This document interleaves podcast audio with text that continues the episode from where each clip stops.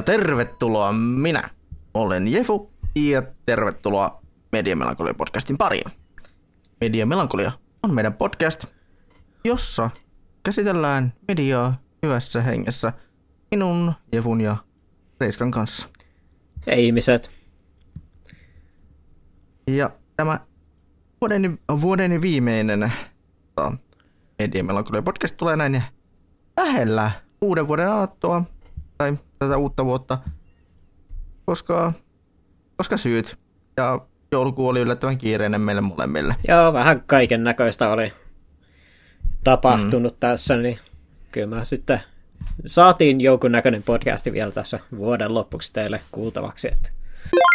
Heti tota, voidaan oikeastaan mennäkin tästä meidän pääaiheeseen, joka on äh, tällä kertaa näin hieman ajoissa viedään tästä. Meillä on yleensä ollut tässä, että me ei olla joulukuussa vielä tätä, tätä podcastia toteutettu, vaan me ollaan se tehty tammikuussa ja vuoden ensimmäisenä.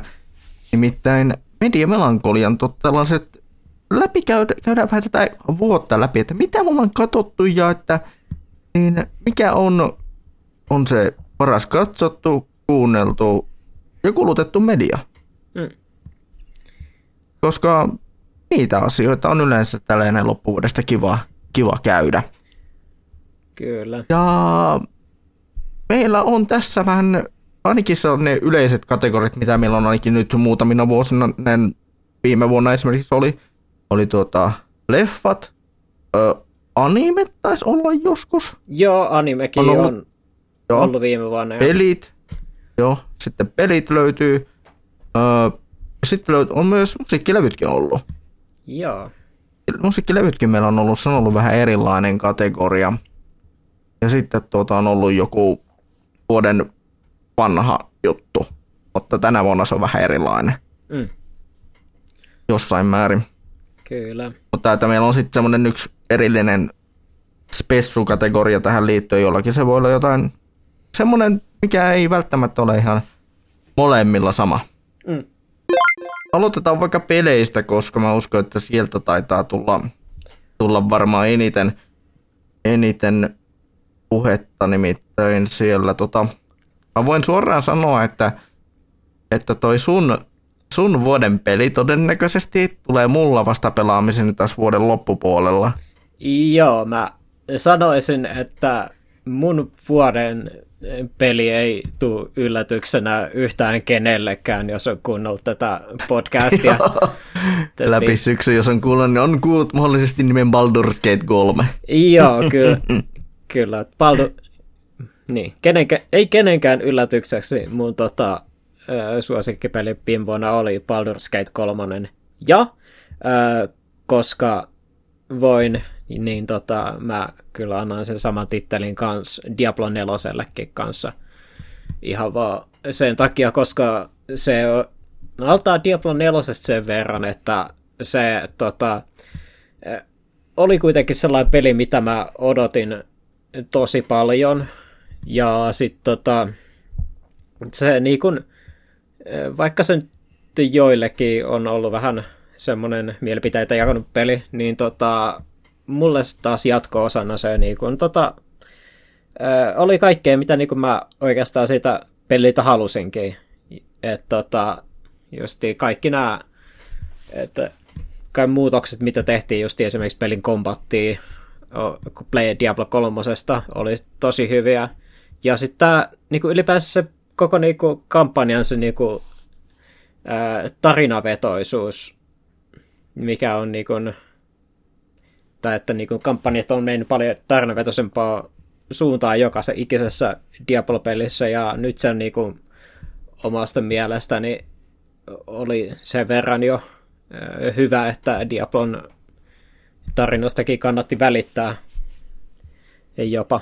että tota, mä tykkäsin siitä tosi paljon. Ja sitten tota, kuitenkin Blizzardin kanssa kuitenkin vaikuttaa siltä, että ne on tuodu kaikenlaisia quality of life-juttuja koko ajan siihen peliin lisää, että niitä ihmisten kritisismejäkin on tota, kuitenkin kuunneltu, mikä on ollut to, tosi hyvä juttu kanssa. Mä varmaan palaan sen pelin pariin vielä joskus. Ja sitten tota, tietysti ää, Baldur's Gate 3 sitten.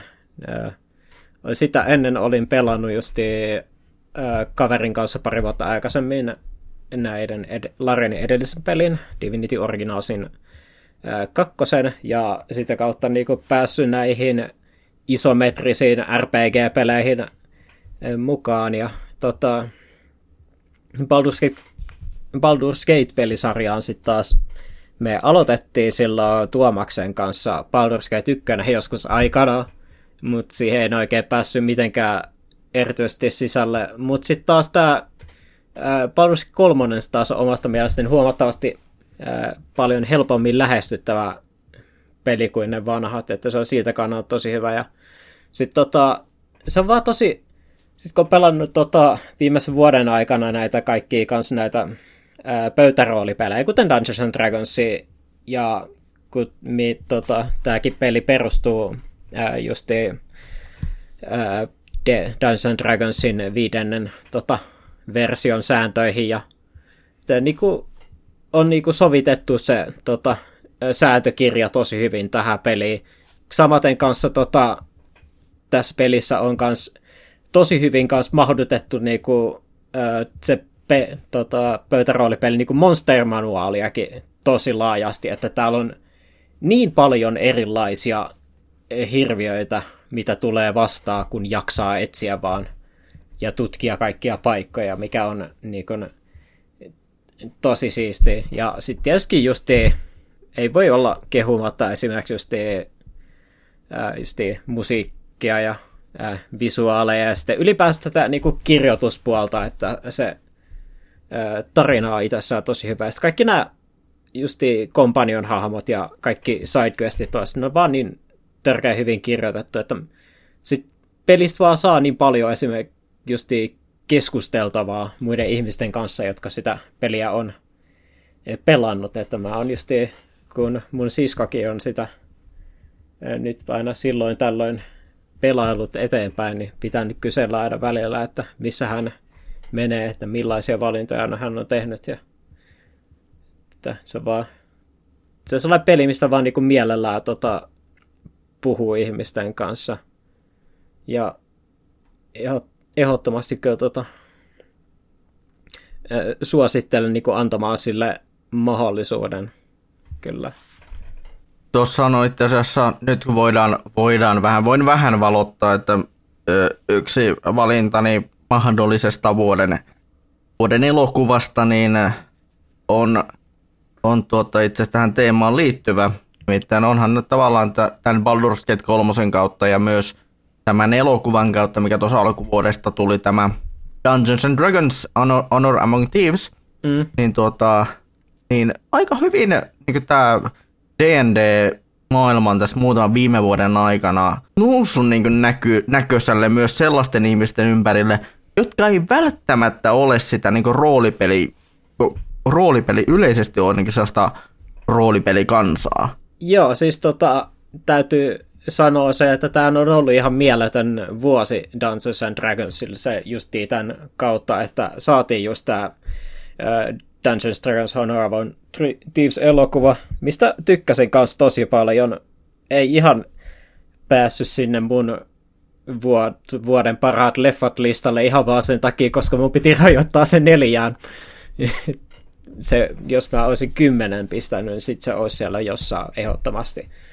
Ja sitten just tietysti tämä Baldur's Gate, että se tota, kanssa, niin tota, tämä on niin Wizards of the Coastille ollut ihan mieletön vuosi, minkä takia on ehkä vähän perseestä se, että ne tota, tässä jo vähän ennen joulua, niin toi se Hasbro, joka omistaa Wizards of the Coastin, niin päästi kuudesosan koko firmastaan niin kuin, tota, pihalle, että ne sai potkut.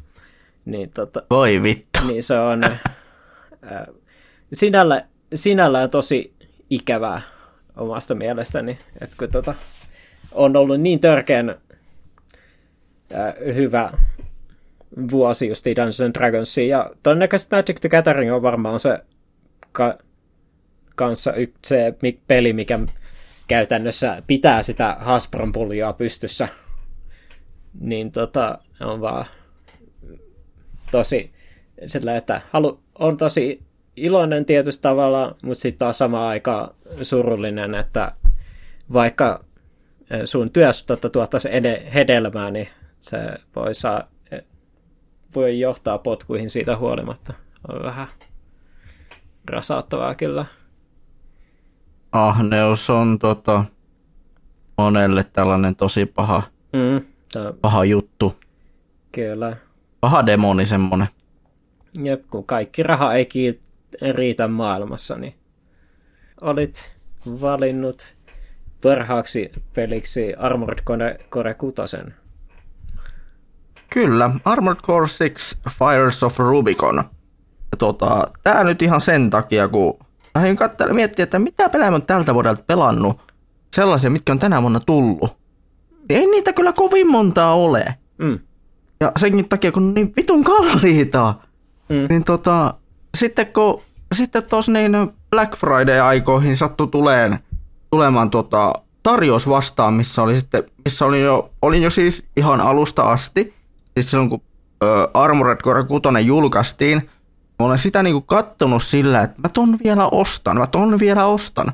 Ja tota, ja siis, että mäkin monellakin, monellakin niinku kauppareissulla, millä mä oon käynyt ruokakaupassa, niin tota, on kattonut Armored Corea. Ja sitten tota, sitten sattuu tulee vastaan, että, että tuota meidän paikallisessa tota, elektroniikkaliikkeessä, mikä on isompaakin ketjua, en, en nimeä mainitse, niin tota, oli sitten Black Friday-tarjouksena Leikkari Vitoselle tämä tota, Armored Core 6 Fires of Rubicon. Se oli hinta, jotain hinta 30. Niin kuin, joku 60 peli 30, kyllä kiitos en, en tuota, miettinyt sen enempää siinä kohtaa. Ja totesin, että nyt, että nyt oli se oikea aika ostaa se. Se kun tuota sattu tulee noinkin halvalla vastaan. Mm. Ja sitten olen pelannut sitä nyt jonkun verran. Tuossa pelasin nyt tässä kuukauden alussa yllätään paljonkin sitä. Ja sitten tuossa tota marraskuun loppupätkällä pelasin sitä jonkun verran. Niin tota, olen nyt pelannut sitä nyt niin kuin ensimmäisen chapterin viimeiselle bossille – ja siinä on muistaakseni joku 5 vai 6 chapteria. Että siinä ei niin sellainen isommin ole pelatta. Ei silleen suuremmalti ole pelotta, pelattavaa, mutta se on, silleen, se on sopivan haastava mm. niin From Softwaren peliksi. Et kun, kun kumminkin otetaan huomioon, että mitä From Software on tehnyt Armored Core lisäksi tänä, tässä niin viimeisen vuosien aikana. Ne, kyllä. Soulsit siis ja Elden, Elden Ring. Niin tota, Armored Core 6 tuntuu jopa mulle itselle paljon paremmalta peliltä kuin Elden Ring tai mikään Soulsi. Joo. Tai Bloodborne, mikä on mulle tosi yllättävää, koska mä tykkään Bloodbornesta. Mä en osaa pelata sitä, mutta mä tykkään siitä. Mm. mutta Armored Core 6 tuntui, tuntui niin heti alusta asti semmoiselta peliltä, että tämä on haastava oikeasta syistä – ja tämä on semmoinen peli, että tällä on vähän, tämä jopa antaa anteeksi jotain juttuja. Mm. Että jos ei ihan heti meinaa haltsata tai ei meinaa hallita kaikkia juttuja siinä pelissä. Tämä on aivan loistavaa niin, kritiikkiä just tämmöistä niinku, tällaista niinku corporate dog käytetään englanninkielistä termiä. Mm. Ja tällaista niinku armeijan koirat tyylistä tai siis, mikä sen suomenkielinen termi on, jos puhutaan corporate dogeista? Mm tämmöisiä niin kuin firman koiria tai tämmöisiä. Joo, jotain sellaista. Niin tota, tai tämmöisiä firma-alamaisia. Niin tämän tyylistä niin kuin, siinä vähän niin kuin kritisoidaan. Ja se on aivan loistavaa semmoista, niin kuin, että jos sen hoksaa ja ymmärtää sen, sen, tuota, sen niin, ää, läpän siinä, mm. niin sä saat niin sen sille, että Aa, käppäs vaan. Sama, ja samahan on ollut esimerkiksi just, just vaikka Gundamissa jonkun verran. Kyllä. Oot varma, sä oot jonkun, jonkun, jonkun Gundamin kattonut. Joo, kyllä mä muutaman Gundam-sarjan on kattonut. Ja, että... Joo, niin vähän sama, samaa meininkiä sielläkin. Niin on muuten tämän, tämän vuodenkin, tai tuossa tänä vuonnahan loppu toi Witch from Mercury, niin tota, samaa, samaa meininkiä siinä tokalla puoliskalla on myös. Kyllä mä, mitä mä oon Armored Core 6 kattonut, vaikka mä en ole itse uskaltanut ostaa sitä peliä ihan vaan sen takia, koska mulla on ää, pieniä pelkoja aina noiden From Softwarein pelien kanssa vaikeusason tason puolesta, niin kyllä mun täytyy sanoa, että se kyllä edelleen houkuttaa ihan vaan sen takia, että miten siistiltä ylipäänsä kaikki tota, mekkakombatti siinä pelissä näyttää. että se on niinku, on se yksi niinku ehdottomasti myös vuoden parhaimman näköisiä peliä omasta mielestäni. Ja sitten just tämä niinku, tää, niinku, taisteluiden skaala kaikessa tällaisessa niinku level designissa ja tollasessa, niin on vaan tosi upeata omasta mielestäni. Kyllä, ja olen itse yllättynyt, että eikö Fires of Rubicon voittanut ö, tuolla Game Awardsissa, muistaakseni vuoden parhaan action-pelin palkinnon. Joo, se tota, oli ainoastaan siinä kategoriassa ja se voitti sen kategorian. Jos sitten taas verrataan siihen, että Spider-Manilla oli seitsemän ehdokkuutta ja ei voittanut yhtään. ai että, ai että tuntuupa hyvältä. Mm. Ai, ai. Mut, ai että, jos Game Awardsista nopeasti, niin kyllä mä olin, olin, olin onnellinen, että Alan Wake voitti edes muutaman palkinnon. Joo, se oli siistiä, että ne sai... Suomi, Suomi, perkele! Ai, ai, se on kyllä siistiä, että ne sai narratiivista ja sitten oli joku toinen kategoria kanssa, minkä ne voitti, en muista tarkalleen minkä, mutta sekin on äh, Alan Wake 2 kyllä kans sellainen peli, mikä ehdottomasti haluan kyllä jossain kohtaa äh, kans pelata itsekin kanssa. Ihan vaan sen takia, koska se vaan se, niin kuin nämä kaikki, katsoo kaikki nämä, ää, äh, oliko nämä pomotaistelut ja ylipäänsä nämä kaikki tällaiset presentaatiojutut, niin kuin esimerkiksi ne kaikki TV-mainokset ja tollaset siinä pelissä on, niihin on nähty niin paljon kaikenlaista vaivaa ja nä- näyttää siltä, että niitä tehdessä on ollut tosi hauskaa, kun ne on tosi viihdyttäviä. Joo. Kyllä. Ja, ja ton Game Awards esiinty- esiintymisen myötä myös Poets of the Fall on varmasti saanut uusia faneja. Joo, ehdottomasti. Sä tota, en tiedä miten se on menesty maailmalla, mutta Suomessahan se Old Gods of Asgard ihan meni lista ykköseksi, ymmärtääkseni. Joo, niin meni. Joo. Tuntuu, tuntuu jotenkin niin, niin ihanalta, kun itse on ollut pitkän aikaa, pitkän aikaa ollut jo, jo tuota, varmaan vuodesta 2006 alkaen on ollut tota, niin, Poets of the Fallin suuri fani, niin, tuota, hmm, tämä... niin tuntuu jotenkin nyt niin sillä, että ai saatana, nyt, nyt syödään hyvin. Kyllä, se, se on hirveän hauska sille, että ne oli se bändi, joka on niin kuin, tota, alun perin niin kuin, tota, soitti biisin siellä Max Payne 2 lopussa, ja nyt ne niin kuin, on tota, ää, myös niin kuin, on myös sellainen niin kuin kuvitteellinen bändi myös sitten niin kuin tuolla Remedin tuossa omassa universumissa kanssa, mikä on tosi cool. Mm. Jep, sepä. Mennään tästä sitten tota, hieman erilaisen katsottavan pariin. Kun tota, peleistä puhuttiin jo, niin mennään ehkä tonne anime-maailmaan. Joo. Ihan vain sen takia, koska tiedän, että tämä on itselleni isoin kategoria, mitä tässä on. Ei. Ja tota, tämä on sulle pienin kategoria. Joo. koska edellinen oli mulle pienin kategoria, niin että otetaan sitten se toisinpäin. Joo, mulla pääsi käymään silleen, että mä en finishannut ainuttakaan anime-sarjaa tänä vuonna. Mä aloitin ainakin ää, kaksi vai kolme, mutta on ollut tosi laiska animen suhteen. Siellä on sarja, mitä mun pitäisi kyllä katsoa, ja osa niistä on sun tota, näissä parhaat animet listalla, mutta mä nimesin paras anime-listaa sen ainoa, minkä mä oon kattonut tänä vuonna, ja jo on kattonut sen kahdesti, eli äh, Makoto Shinkai's Susume. Oh boy. Mun pitäisi oikeasti ottaa itse nyt niskasta kiinni ja katsoa Susume, koska toi on, niitä, toi on nyt semmonen, että mua vituttaa vieläkin se, että, niin, että meidän paikallinen Biorex ei ottanut sitä mm. tota, niin ohjelmistolista, vaikka se oli siellä niin sinne ihan niin kuin, tota, julkaisupäivään asti. Joo, se, se itse asiassa löytyy nyt, tota, jos sulla on Crunchyroll-tilaus, niin se löytyy sieltä. Joo, ei ole enää. ei ole ollut moneen vuoteen. Joo, taas, mm. Mutta ihan sen takia, kun pitää vähän säästää rahaa, niin tota, ja mulla noita striimipalveluitakaan nyt ei ole, ei ole tota HBO Maxin lisäksi toista itselläni. Kyllä. Itselläni sen takia. Joo, mä, mitä Susumesta voisi sanoa, niin tota, oi, oi, eh, ei ehkä ole se tota, oma lemppariromanssi noista Shinkain-leffoista, mutta mä oon silti sitä mieltä, että kaikilta muilta osin se on todella hyvä. Että mä tota, ensimmäisellä kerralla se näistä uusista leffoista se oli omasta mielestäni kaikista huonoin. Mutta sitten taas tällä uudelleen katsolla kerralla tuossa about kuukausi kaksi sitten, niin mä kyllä tota, tykkäsin siitä huomattavasti enemmän. Se on vähän, en, vähän ehkä niin kuin, sanoisin, että se on niin kuin ehkä kaikista ka- tällaisen niin kuin kaavamaisin näistä äh, Shinkain leffoista, mutta äh, ei se oikeastaan mua haitannut niin paljon, että mä kyllä oikeastaan tykkäsin siitä niin kuin todella paljon joka tapauksessa.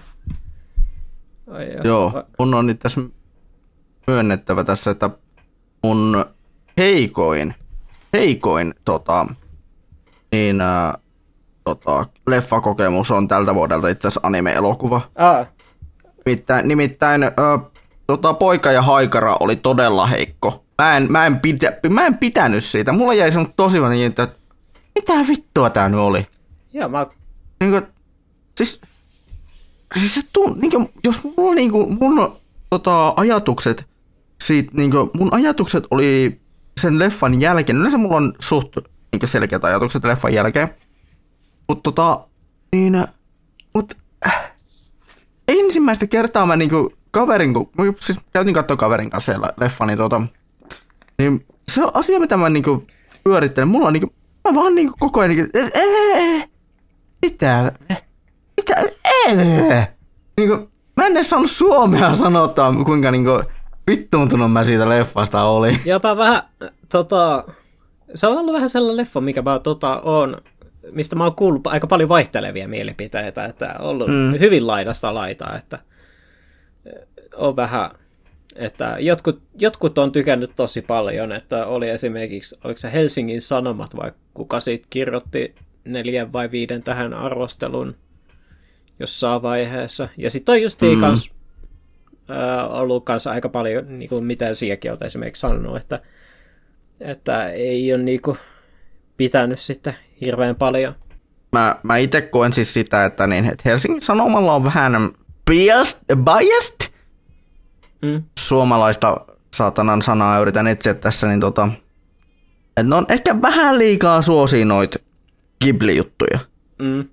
Et, et mikä tahansa muu animeleffa, niin kaksi tai, kaksi tai kolme tähteä niin parhaimmillaan. Mutta sitten kun puhutaan Ghibli-elokuvasta, viisi tähteä automaattisesti. Joo, se eh, eh, ehkä Miyazakia hieman tota, saatetaan välillä kyllä kohdella vähän liian tota, silkihansikkaan. Mm. Kyllä, ja kyllä, ja se tuntuu, että se on joku saatanan pyhä lehmä joillekin median edustajille. Mm. Joo, itse asiassa toi, toi Petteri Uustalohan taisi viitata tästä vähän kanssa jossain vaiheessa justiin sitä, että, että jotkut mediat Suomessa niin, niin kuin, tota, aika lailla ylistää justiin vieläkin näitä uusia Ghibli-leffoja, vaikka niin animeskenessä näitä nämä uudemmat elokuvat on vähän saanut enemmän sellaisen niin kuin, ehkä kädenlämpöisen vastaanoton, mm. että ei ole porukka ollut niin inspiroitunut niistä. Kyllä, kyllä. Mutta ilmeisesti Susume on oikeasti hyvä, hyvä anime-elokuva. Joo, mä, sä, Makoto Shinka ei pettänyt tälläkään kertaa, että kyllä mä suosittelen ehdottomasti, jos on tykännyt niistä edellisistäkin, niin melko todennäköisesti tykkää tästäkin. Että mä tykkään tosi paljon.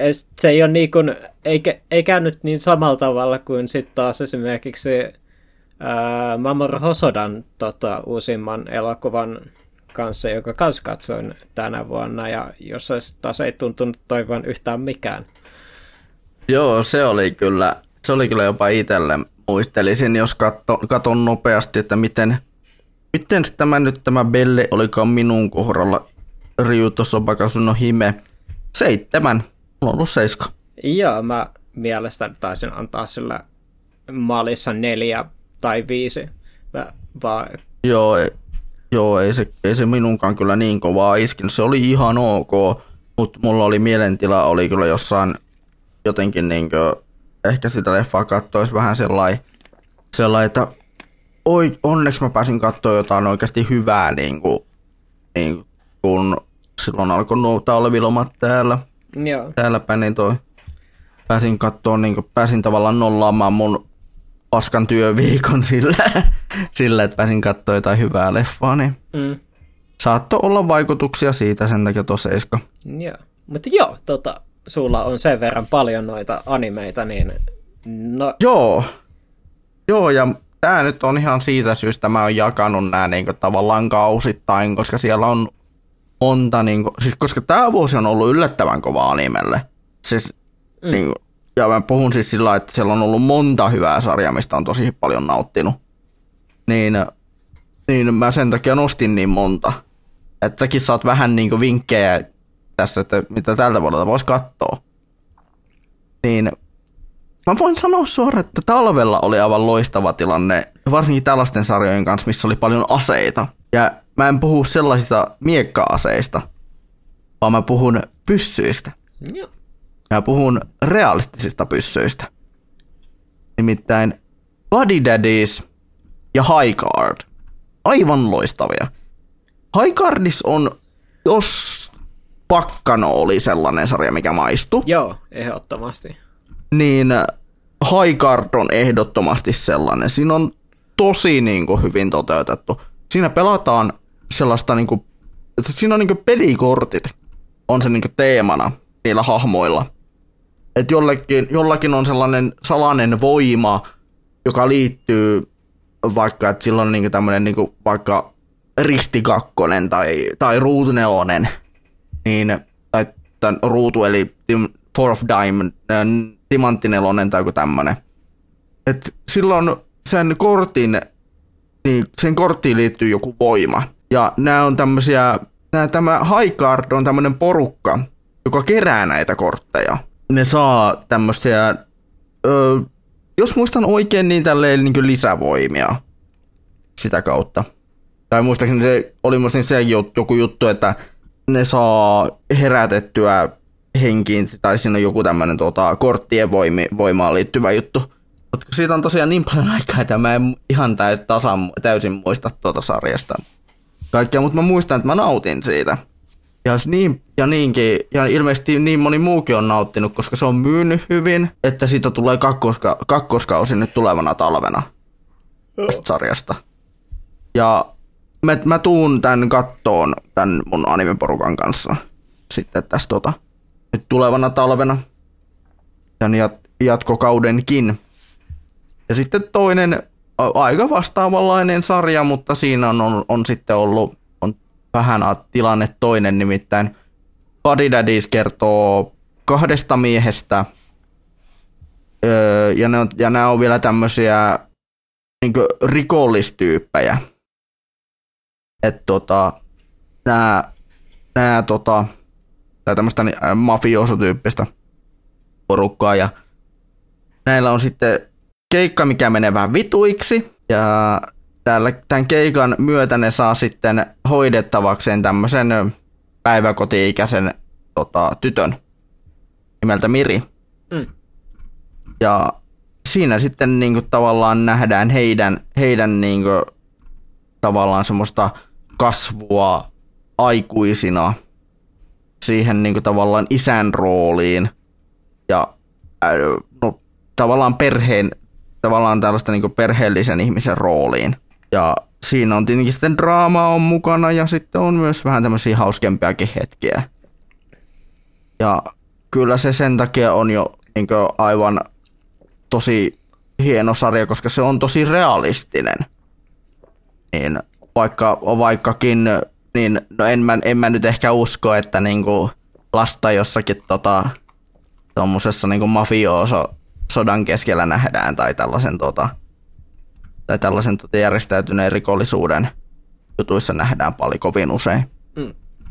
Siinä, mutta tämä oli oman mielenkiintoinen sarja senkin takia tuo Buddy Daddies, että vaikka siinä oli tosi monesti sellainen niin kuin, tota, BL-alavire, niin ei se silti niin kuin missään vaiheessa tuntunut semmoiselta, semmoiselta tota, niin kuin, että siinä olisi mitään niiden miesten välillä ollut mitään niin kuin semmoista, Mm. semmoista, kitka, semmoista niin kuin romanttista ö, virittyneisyyttä. Missään vaiheessa, että se oli oikeasti, että se oli sillä niin kuin, että no, teillä on päähenkilönä kaksi miestä, miksi, miksi BL ei ole tässä asia, Mm. niin se oli tosi iso yllätys. Ja se oli mun mielestä hyvä, hyvä juttu, että hyvä juttu, että tällaisessa sarjassa, mikä ehkä, ehkä tuntuu sellainen tosi, mikä olisi voinut luulla, että siinä olisi ollut BL-juttuja, niin se oli tosi iso yllätys, että ei siinä ollut yhtään sitä niin BL-pirettä. Että siinä nä, nä, nähtiin, että on, voi olla olemassa kaksi miestä, jotka voi olla isi, tämmöisiä isähahmoja jollekin tytö, tytölle, ilman että ne, niillä on mitään romanttista kitkaa keskenään.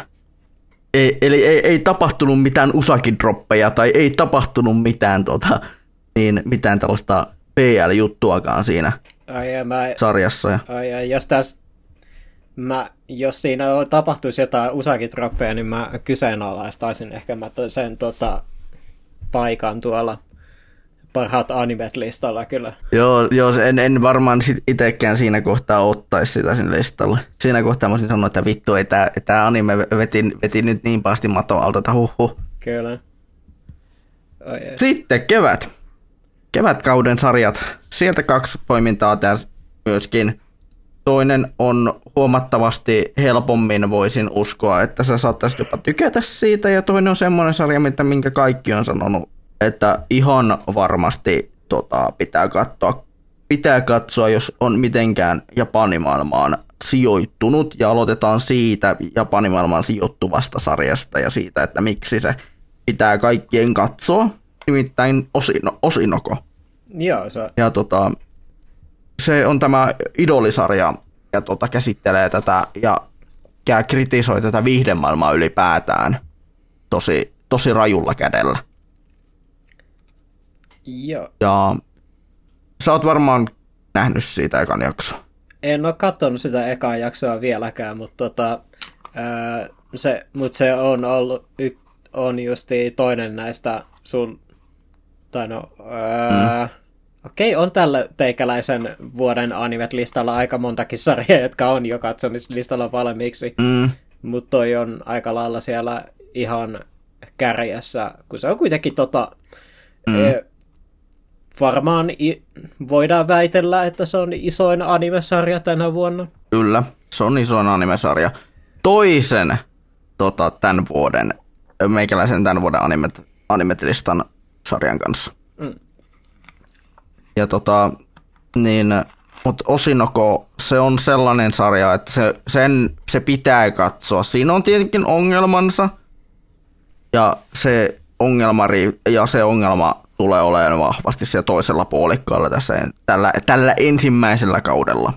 Joo, mä, Niin tota, mä oon kans kuten käsittänyt, muistat varmaan, että mä oon sitä, mä oon sitä kritisoinutkin.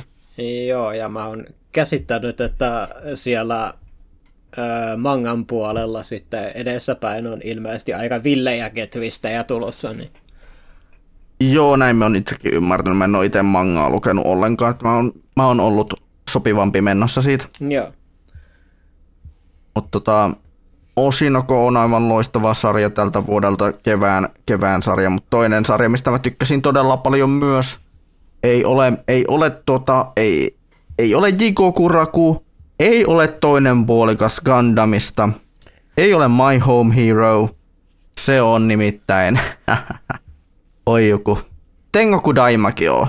Ja jos Made in Abyss iski silloin, kun se tuli, Mm? niin kuin muistan, että suuhun iski se, Joo, kyllä se, on- se on mun yksi Niin, lemparis ä- animeita ehdottomasti. Niin Tengoku Daimakyo on hyvin samanlainen. Mutta siinä on huomattavasti vanhempia päähenkilöitä ja siinä mennään huomattavasti vielä muutamissa kohdissa. Siinä ei ole ehkä sitä body... Joku, on siinä muuten body-horroriakin. Joo. Ja se on ylipäätään ehkä vähän tietyssä mielessä realistinen, että mennään, mennään vähän sellainen, että siinä on, siinä on tota, tämmöinen post-apokalyptinen maailma. Ja siinä post-apokalyptisessa maailmassa on sitten sit semmoinen, semmoinen tosi metroviba. Mm. Ja, ja sitten tämmöinen tosi stalker-viba kanssa, että, että siellä on muutamia ihmisiä, jotka sitten tuota, jotka on olemassa siellä ja ne yrittää itsekin selviytyä siinä post-apokalyptisessa maailmassa niiden kahden päähenkilön, kahden päähenkilön lisäksi. Mm. Mut siellä on, mutta se on todella tunne, tunnepainotteinen sarja. Että, ja voin sanoa, että se sarja ei todellakaan silkkihansikkailla käsittele hahmoja. Ja sen tulet näkeen sitten, jos katsot, se, jos katsot sen sarjan ja katsot sen sitten niitä loppupäin jaksoja, niin tajuat, mitä mä tarkoitan tällä, että se ei käsittele silkkihansikkailla varsinkaan päähahmoja Joo. eikä kyllä sivuhahmojakaan. Pidin ihan helvetisti siitä sarjasta. Ja se oli mulle aina semmonen yksi niitä, vii, vii, ai, yksi niitä sarjoja aina viikosta, mitä odotin, minkä uusinta jaksoa odotin jo pelkästään sen takia, et, että se oli mulle aina yksi maanantain kohokohdista silloin, kun se tuli. Kun sekin oli näitä sarjoja, mitä katsottiin, mitä katsottiin täällä animepurukalla, mikä mulla on. Joo. Sitten kesä, kesäkauden sarjoista nostan erityisesti kol, kolme sarjaa esille, josta itse asiassa hauskaa on se, että tämä yksi näistä kolmesta sai itse asiassa kolme, kolme viimeistä jaksoa tässä tänä, nyt kun nauhoitetaan, niin edellisenä päivänä, eli joulupäivänä sai tuota kolme viimeistä jaksoaan. Ja, ja tuota, mä voisin itse asiassa aloittaa sillä, koska, koska jos muistat, vuonna 2016 puhuttiin High School of the Deadistä, että ihan viihdyttävä sarjahan se oli, vaikka se jäikin kesken. Joo. Niin, niin tota, Zom 100, Bucket List of the Dead. Se on parasta zombianimea sitten High School of the Dead. Tää, siis, ja tää on aika isosti sanottu multa. Et Zom 100, öö, tää, siis ko- koko nimihän täällä, tää japaninkielinen nimihän tää menee Zom 100 Zombie ni narumade ni shitai öö, öö, 100 no koto. Niin tota, niin, niin, niin. Siis, tää on aivan tajuttoman hieno sarja. Tää, osaa, tää vetää kaiken lekkeriksi. Se vetää kaiken leikiksi. Tässä on niinku komediasarja, mutta samaan aikaan kumminkin osaa vähän osaa pitää niistä vakavistakin hetkistä kiinni. Ja se, ja se kritisoi työkulttuuria, sitä Japanin työkulttuuria, tämä Zom Satanen. Se siis ke- ke- kertoo nimensäkin mukaisesti tämmöisestä kuolleiden, tai ku, joo, kuolleiden ämpärilistasta, missä, tot, missä on päähenkilöllä tämmöinen bucket list, minkä hän haluaa, tämmöinen sadan kohdan bucket list, minkä hän haluaa tota, toteuttaa ennen kuin hän muuttuu zombiksi, tai ennen kuin kuolo korjaa. Ja, hän ei ole, ja tämä päähenkilö jäbä ei ole yksin siinä hommassa. Että hänellä on sitten kolme muuta kaverusta siinä, siinä tota, matkaseurana. Ää, niin, niin, niin, heilumassa mukana, että siinä on kaikkea, siinä on vähän vakavampaa hahmoa ja paljon hu- ja pari vähän huumorihahmoakin messissä. Joo. Mutta se on tosi värikäs sarja. Se on tosi värikäs sarja. Suosittelen senkin takia katsomaan sen. Joo. Tajuttoman hyvin animoitu. Joo, musta toi sarja taisi olla kans tuolla, kans kun toi, toi, toi Super iPad Wolf teki ton mm. sen vuoden parhaat jutut tota, videon tuossa vähän aikaa sitten. Jos mä muistan oikein, niin toi kans oli sillä listalla. Ja sen takia pitää kyllä ehdottomasti kans vilkasta mm. se jossain kohtaa. Jep. Ai, ai. Sitten sitten tota, toinen vähän tämmöinen vähän tuntemattomampi teos, mikä ö, lähdin miettimään, että ei saatana, että, että jos pitäisi nostaa semmoinen vähän tuntemattomampikin sarja sieltä esille, niin tämä on semmoinen todellakin niin monen, monen tuota, tutkan alta mennyt sarja. Mieltään Aino Idenssi, tai Aino Idenssi, eli, eli englanninkieliseltä nimeltään The Gene of AI. Hmm. Ja varmaan vähän nimikin saattaa viitata, että mikä homma.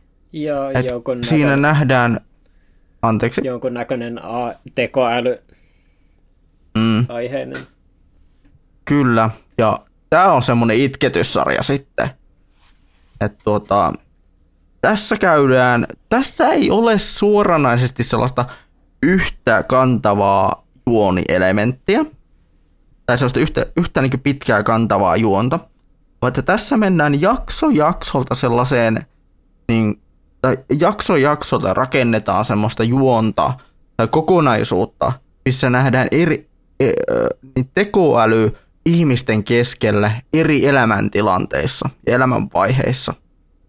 Et nähdään, miten esimerkiksi lapsi ja, tekoäly kohtaa toisensa, miten aikuinen ja tekoäly kohtaa toisensa, miten rakkaus liittyy tekoälyyn ja e, niin eri tavoilla.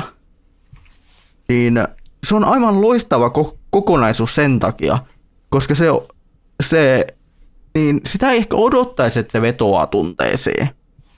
Mutta se, mut voi saatana, se vetoaa tunteisiin. Et mä, mä olin itse muutaman kerran sitä sitä sarjaa katsoessa. Mä olin niin monesti, että tämä ei ole ehkä se kaikista paras anime tältä, vuodelta, tältä kaudelta. Mutta sitten kun mä lähdin jälkikäteen miettimään, niin kyllä se oli sieltä vahvin, todella vahvoilla siellä niin kauden parhaissa. Koska mä olin itse yllättynyt siitä, just siitä, että kun se vetosi sinne tunteisiin, se oli, se oli niin erilainen kuin siitä, siitä mihin ne muut sarjat oli. Et ne muut sarjat oli tosi tällaisia komediaa, tai no, siellä oli kauhuakin, mutta mm. siellä oli paljon tosi semmoista perusanimea niin, niin kuin toimintapuolesta. Olisin mä voinut nostaa ihan minkä tahansa muunkin sarjan sieltä, mutta mä halusin nostaa tämän, tämän tuota, Aino Idenssin sen takia, koska se erottui joukosta ja se, se, oli, se on sellainen sarja, minkä mä haluan senkin takia nostaa, että se on mennyt ihmistä, ihmisten tutkan alta. Tutkan alta ehdottomasti tältä kaudelta, tai tuolta kesäkaudelta. Ja sitten tietenkin on pakko mainita Musoku Tensen kakkoskausi. Kyllä. Tai kakkoskauden ensimmäinen puolikas. Sehän, sehän jatkui kesällä ja sitä oli kyllä kiva katsoa joka viikko.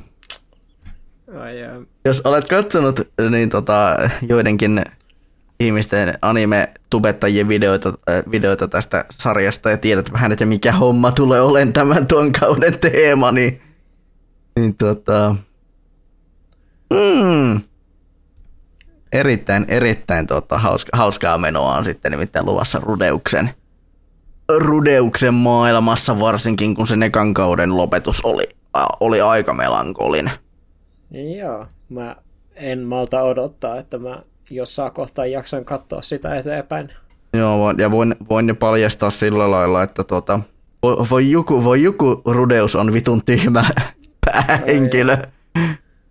Mutta toisaalta ei, ei se kyllä ekallakaan kaudella mikään, mikään penaalin terävin kynä ollut, vaikka olikin tota niin, melkoinen, melkoisen hyvä tämmöinen ta, taiko, taika-asioissa, opi, taika-opinnoissaan. Mm.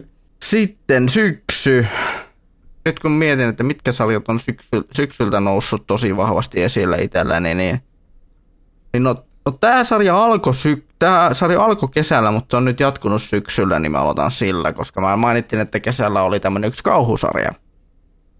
Kauhusarja, mikä alkoi, niin tota, en ole koskaan nähnyt niin 2000-lukulaista animea vuonna 2020, tai tälleen 2020-luvulla kuin Dark Gathering. Mm. Siis higurassit, ö, sitten elfenliedit, ö, shiki, mitä näitä nyt on. siis näitä tunnettuja kauhusarjoja. Niin jos on yhtään kiinnostus tämmöiseen 2000-lukulaiseen kauhuanimeen, niin Dark Gathering suosittelen ehdottomasti vilkaisee. No. Koska se on 25 jaksoa aivan täydellistä niin kuin, tota, niin kauhuanimea niin kuin moneen vuoteen. Ja mäkin on kumminkin useamman kauhuanimen nähnyt. Niin, äh, niin siellä on, on tuota hyvin vahva. Et, et jos Dark Gathering on, niin jos Dark Gathering peittoaa nekin, jos se tyyliin Dark Gathering peittoaa jumalauta esimerkiksi Ousama Gamein, Mm. vaikka, vaikka Osama Game on paska, siis niin kuin teknisesti toteutettuna, ja se on, ja se on niin, tai, tai se on objektiivisesti huono anime. Ja tietenkin vähän subjektiivisestikin. Mm. Ja aika monenkin ihmisen mielestä Osama Game on paska anime. Se on se, se, mä sanoisin, että Osaka Magame on justiin sellainen niin kuin, ää, paskuudessaan viihdyttävä sarja. Joo, mutta Dark Gathering on kauhuanimena aivan loistava. Se on kaikilla tavoin todella kylmäävä. Se ei säästele. Joo. Se ei jumalauta säästele tuota, niin katsojaansa semmoiselta sätkyiltä ja tärinöiltä. Siis nyt kun tämä nyt tuli loppuun tämä sarja, niin ehdoton, suosi, ehdoton suositus Joo. tämä 25-jaksoinen sarja, sä tuut tyk- mä, mä, voisin sanoa, mä voisin väittää, että sä tuusit tykkäämään sitä ihan helvetisti. Koska, koska siinä on aivan täydellinen niin päähahmokasti. Just tuota, että siinä on päähenkilön ihan saatanan pelottava pikkutyttö. Sitten on, sitten on tuota, siinä sellainen ää, Junoga nais, to, toisena naispäähenkilönä. Ja sitten meillä on päähenkilönä on tota, hyvin tällainen ää, Keitsi Maebara tyylinen hahmo. Oi joku, mikä, niinku, mikä niinku, oi, oikein 2000-luvun estetiikkaa sisältävä sarja se Dark Gathering. Sitten nostona on pakko on nostaa tältä vuodelta myös tuo Kusuri no Hitorikoto, mikä jatkuu, mikä jatkuu vielä nyt yli kevään, tai nytten talven yli jopa. Se on tuota tämmönen, tämmönen tuota palatsi, tämmöisen kiinalaiseen palatsimeininkiin sijoittuva sarja kertoo tämmöisestä apteekkaritytöstä. Joo. Apteekkaritytöstä, joka, tota, joka kaapataan ja ihmiskaupataan sitten tämmöiseen ö, kiinalaiseen palatsiin ö, ö, aluksi, niin aluksi tuota myrkynmaistajaksi ja sitten lopulta yhdeksi hovineidoista. Aivan huikeeta sitten ja se pääsee siinä samassa sitten tietenkin, tietenkin leikkimään myös vähän tämmöistä lääkäriäkin siinä ohessa.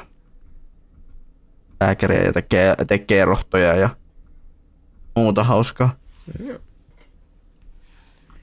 Oikein hauska sarja.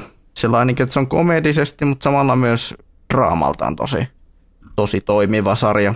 Sitten ehdottomasti voisin, sanoa, voisin valehtelematta sanoa, varmaan en ole koskaan nähnyt niin hauskaa haaremi-animea kuin Hyakkano. Eli, eli tota, The 100 Girlfriends Who Really, Really, Really, Really, Really Love You. Aa, niin se on se. Toi Kyllä. itse asiassa kuuntelin just uh, Trash Taste podcastiakin tänään ja siinäkin mm. tota, uh, pojat kanssa tota, bondas sen ympärillä, että tykkäsivät siitä sarjasta tosi paljon. Se on, se on tajuttoman hauska. Se on niin läppä, että se, siis, se on niin läppä, että, niin tota, se, on, että se pitää sen takia katsoa. Joo. En, ja en, en ole koskaan nähnyt niin tota,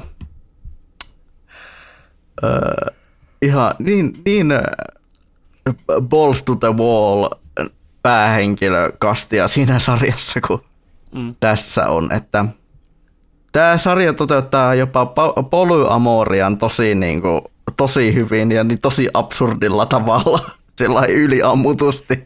Ai ai. Et, jo, jopa, jopa monet niin tämmöiset tosi kimokkaat kohtaukset se on ampunut yli. Ja se tiedostaa, että se, ampu, se on ampunut se yli. No niin. Että niinku, jos monet harmi-animet on paskaa, mutta niinku 100 Girlfriends Who Really Love You on aivan niinku... Mm. Sitten tota... No, jos mietitään syksyn, syksyn parasta, ehkä jopa melkein vuoden parasta anime-sarjaa Osinokon rinnalla, niin ei varmaan tule yllätyksen, että Frieren Beyond Journey's End on siellä tällä listalla. Joo, se on se toisiksi isoin, tai se on, se on joko isoin tai toisiksi isoin anime tänä vuonna. Riippuen Kyllä. varmaan keneltä ja. kysyy. Kyllä, ja tota, Frieren se ihan senkin takia, että tuota, siis mä, mä oon kumminkin pelannut vain yhden kampanjan D&Dtä. Mm.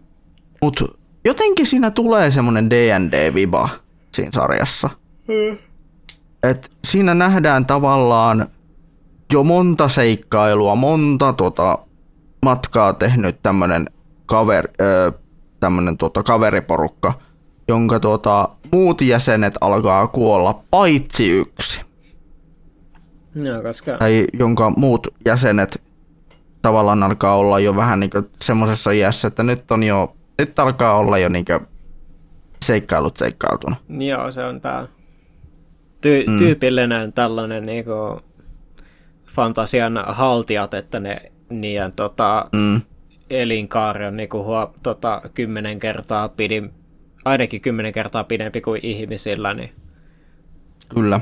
Niin sit, mikä on, itse asiassa tekee tuosta premissisti ihan hauskaa se, että se alkaa siitä, että kun sen pe- seikkailu sen ny- nykyisen partyn kanssa tulee päätökseen ja miettii sitten, että mitä sitä jälkeen sitten.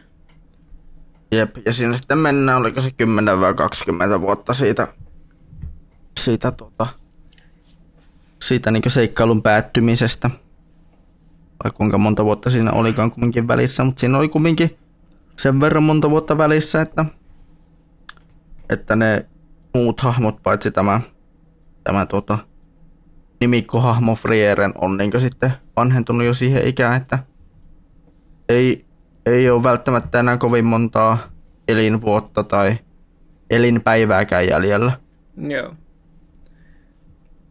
Niin tota, se on kyllä, se on samaan aikaan tosi tunteellinen, mutta sama monessa tilanteessa todella koominenkin sarja. Joo, se, että, siitä on ainakin paljon hyviä meemejä saatu aikaiseksi. Mm, mitä on? Tämä, tämä klassinen, että this makes many men feel happy. Kyllä. Ku, kuvassa on joku, joku tota näytöohjaaja. Joo, ja sitten sitä edelsi kans meemi, missä tota, toi mimikki yrittää syödä Frierenia. Joo, mutta siis se niin mimikki yrittää syödä Friere, niin on ihan muistaakseni openingissa tai alkutunnarissa ihan oleva juttu. Aa. Että se on ihan tota, että se ei ole edes, edes meemi. Aivan. Se on ihan, se on ihan tota, kiertävä juttu. Joo. Mutta toisaalta, mutta toisaalta se on aivan loistavaa, loistavaa läpänheittoa niin roolipeleille ja ylipäätään tuommoiselle fantasiagenrelle tuommoinen, että käytetään mimikkejä. Mimikki yrittää syödä, syödä päähenkilöitä. Kyllä. Mut siinä nähdään myös Frieren tämmöisten Frieren tämmöisenä oppi, oppihahmona. Että hänkään ei, että hänkin vaikka on kokenut seikkailija, niin hänkin oppii paljon uusia asioita. Vaikka onkin ehkä partynsa, tulevan partynsa vanhin jäsen. Mm aivan niin loistava, loistava sarja on ollut viikosta toiseen. Viikosta toiseen. Tietenkin nyt nostona voisin tietenkin heittää läpä, tämmöleen eh, nostona, jos tykkää, on tykännyt Mirainikista, niin saattaa tykätä tämmöisestä roskasarjasta kuin Kami Erabi God App, joka on tuota, joko Taron tuota, kynästä. Aa. joko taron kynästä ja se on aivan saatana ruma. Se on aivan, mutta se on niin, se on niin ylitse ampuva, että sit, se kannattaa vilkaista. Siitä on nyt tullut, sieltä on, siitä on nyt tämä ensimmäinen kausi niin tullut. Tuosta Kami Erabista, siitä on nyt tulossa toinen kausi varmaan tuossa ensi vuoden puolella. Joko keväällä tai joskus kumminkin. Joka ilmeisesti on vaan niin uudelleenkerronta sit samasta tarinasta. Vähän eri, eri tavalla aloitettuna. Kuten, kuten joko Taron varmaan noin Nier, Nier tota, automata on tyyli ollut. Sellainen mm. monta loppua sisältävä tarina. Joo, tietyllä tavalla joo, kyllä. Mä aloitan levyistä, niin, niin tota, mä tykkäsin tason neljästä levystä tänä vuonna todella paljon. Mm. Ja mä olen yllättynyt, että viikotteen askel ei ollut sillä listalla. Vaikka viikotte on yksi mun omia suosikkiyhtyeitä, jopa se mun suosikkiyhtye, niin äh, mä olin yllättynyt, että se ei tullut listalle, koska mä lopulta totesin, että ei se ollut niin hyvä levy, mm. Mitä se mitä niin kuin ensimmäiset, ensimmäisen kuuntelukerran jälkeen oli. Yeah. Et sieltäkin irtos yksi tai kaksi hyvää biisiä sieltä levyltä, mikä on aika harmillista. Mutta kokonaisuutena, mistä levyistä olen tykännyt tänä vuonna, niin no, ei varmaan yllätä ketään, että mä tykkäsin BMin merkittävät erot levystä todella paljon. Koska harva levy saa minussa alusta asti kylmiä väreitä aikaan. Ja BMin merkittävät erot aivan niin ensimmäisestä biisistä lähtien aina viimeiseen biisiin. Vaikka sielläkin välissä oli muutama vähän heikompi biisi, niin silti tämä merkittävät erot-levy, se iski tosi syvään. Se iski tosi syvään. Ja mä tiedän, että sä et varmaan pop-musiikkia pahemmin kuuntele. Öö, No se riippuu vähän, mm. mutta no suomalaista en erityisemmin Joo. oikein. Joo, itse Peemin olen nähnyt ihan livenäkin asti, niin, Joo. niin tuota, mulla on tietenkin vähän eri, eri juttu. Kyllä. Muutenkin, muutenkin tota, hänen se ensimmäinenkin levy oli tosi hyvä, niin, ja sen vuoden parhaimpia, mitä se silloin kuuli. Mutta tota, merkittävät erot oli kokonaisuutena aivan loistava olevia. Siellä on ollut oikeastaan kovin montaa huonoa biisiä. Ehkä niin yhdellä, yhden käden sormilla laskettavissa oli ne huonot biisit. Mm. Ja semmoista, mitkä ei ihan napannut. Joo. Sitten tota, tämä on jännä, koska mä haluan, koska tota, tämä on tavallaan sama yhtye, mutta, tai samanlainen yhtye, tai nämä kaksi on samasta, samasta yhtyeestä tavallaan polveutuneet, koska tota, Vöyhän, Vöyhän on tota, Staminan nokkamiehen tota, Antti Hyyrysen ja YUPn tota, tai, tai Staminasta ja YUPstä tuttujen Hyyrysten veljesten Joo. Tota, tämmöinen yhteisprojekti. Niin heillähän tuli viime vuoden alussa oli loppiaisena tuli tämä Tähtiniminen albumi. Ja se oli tosi vahva ja tosi, tosi, mukava, tosi mukavaa kuunneltavaa. Niin äh, oli, oli mukavaa kuulla taas sellaista todella, todella tuota, niin, ko- kokeellista meininkiä. Koska me tiedän, että voi on vähän semmoinen, semmoinen yhtiö, minkä musiikki tehdään vähän kieliposkella. Niin, kyllä. Kieliposkella, koska se on niin erilaista joka kerta. Joo. Et sen, sen halusin nostaa esille. Sitten tietenkin, no vittu yllätys, yllätys, jos Wöyhin tähti oli listalla, niin Staminan uusi levy X on myös listalla. Ja sehän on, ta- se on tavallaan teoriassa niin Staminan rakkauskirja häne, he, heidän omalle tuotannolleen. Hmm aie, aiemmalle tuotannolleen, koska jokaiselta heidän aiemmalta levyltään on tavallaan kappale otettu X-levylle. Mm. Et on, on se että siellä on niin tribuutti tehtynä viimeiselle Atlantikselle. Siellä on nimikkoalbumille on tehty tota, tribuuttibiisi. Siellä on sille uudet, uudet kymmenen käskyä kaikille levyille on tehty siellä tota, joku rakkauskirja. Ja mielenkiintoinen. Ja ne, on, ja ne on vielä järjestyksessä. Joo, se on ihan mielenkiintoinen perspektiivi mm. tuohon levyyn kyllä. Mun pitää ehdottomasti kuunnella tota, uudessa, tota, tos mielessä kyllä tota, kuunnella toi uudest, uudestaan jossain kohtaa. Koska se, te, se tekee ainakin itselleen huomattavasti mielenkiintoisemman tuosta albumista sitä kautta kyllä. Kyllä, ja siis kannattaa, jos mahdollisuus on jossain kohtaa, niin kannattaa lukea myös se muistipalapelikirja, ah. joka, joka kertoo myös vähän tästä, tästä levystä, antaa uutta perspektiiviä aiheeseen. Ah, niin Staminot on toi, toi, toi, toi. Niillä tuli samaan aikaan levyn mukana kirja. Ah, pitää kyllä siihenkin se minun, minun pitäisi myös lukea se kirja, mutta mä tiedän tästä asiasta, kun on, tota, olen kuullut, kuullut luotettavilta lähteiltä asiasta. Joo, ja kuulostaa ihan mielenkiintoiselta kyllä. Mm. Koska mä, ai, mä aikaisemmin nimittäin vaan vähän niin kuin itse ehkä ohitin ton levyn lähinnä vaan sillä, että niin kuin aika monta muutakin levyä tältä vuodelta, että se vaan, että edellinen oli parempi, joten en kuunnellut kuin kerran läpi, niin mutta sitten taas toi ehkä muuttaa ehkä hieman asioita itsellään omasta mielestäni, että pitää kyllä tuossa mielessä kyllä ehdottomasti kyllä kuunnella mm. uudestaan. Joo, kyllä ne, kyllä ne, tuota, ne rakkauskirja-asiat tuota, tulee aika selvästi esille, kun kuuntelee niitä biisejä ajatuksen kanssa ja huomaa, että hetkonen, hetkonen, hei, tämähän on muuten itse asiassa tälle albumille rakkauskirja tämä biisi. Joo. Ja jos tota, sellaisesta yllättäjästä, täydellisestä yllättäjästä otetaan tälle, tälle vuodelle vielä nosto, niin, niin tota, The Rolling Stones teki todella vahvan levyn tänä vuonna. Ah.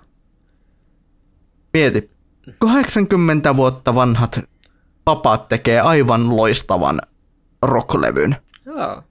Tää.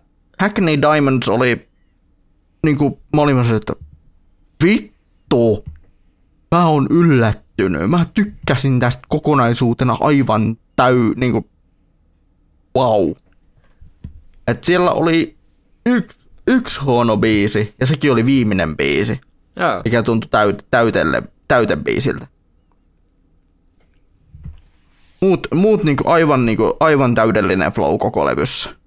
Joo. Ja kieltämättä kyllä vähän y- sanoisin hieman yllättää siinä mielessä, että on ainakin sillä vähän ehkä sellainen yht- yhtiö, mikä niinku, vähän niinku olisi olettanut jo tai odottanut vähän, että ne eläköitys jo musiikin parista, mutta, mm. mutta sitten taas jos ne pystyy laittamaan hyvää musiikkiakin ulos yhä, niin mm. Mainiota. Ja kyllä se, kyllä se niin siinäkin mielessä tulee esille, että kun ne julkaisi ton levyn tuossa lokakuun puolessa välissä, mm. ja mä sitten tuota, aloin taas tehdä pitkästä aikaa radiolähetyksiä tuossa marraskuussa, niin ensimmäinen tota, iso uuden tai tästä niinku uutta musiikkia nostavassa segmentissä, niin ensimmäinen biisi, minkä mä nappasin siihen segmenttiin, oli just nimenomaan Rolling Stonesin Hackney Diamonds-levyltä.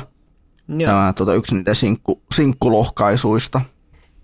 Joo. Aivan, aivan niin kuin tajuttoman, tajuttoman hieno, hieno levy ja sellainen niin kuin oikein sellaista niin, äh, Rolling Stones-meininkiä, mitä niin kuin aina on osannut heiltä, heiltä odottaa. Tietenkin sellaisella nyky, nykypäiväisellä tatsilla ja twistillä. Mm.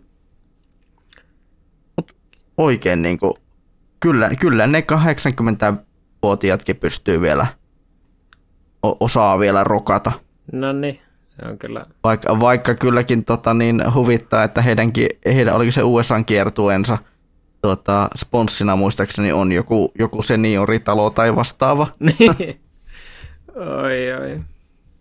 Mutta a- a- aika osuva, aika osuva niin kuin, tuota, sponssi niillä Kyllä. tässä kyseisessä, kyseisellä kiertueella, mikä liittyy tähän uusimpaan levyyn. Kieltämättä. Ai, ai. Sitten sun, sun tota musapuolelta. Joo, voisipä nimeltä heittää tuosta pari, mitä mä en ole vielä kir- listalle kirjoittanutkaan. Tosiaan aika paljon siellä on tällä vuodella oli sillä, että mikä oli vähän viime vuodellakin sillä, että oli paljon tuttuja yhtiöitä, jotka julkaisi uuden levyn, mutta sitten taas tuli vähän sama ongelma vastaan suurimman osan kanssa, että se edellinen levy oli huomattavasti paremmin, joten ei sitten tullut kuunneltu kerran läpi ja ajateltu sen jälkeen. Sitten tota,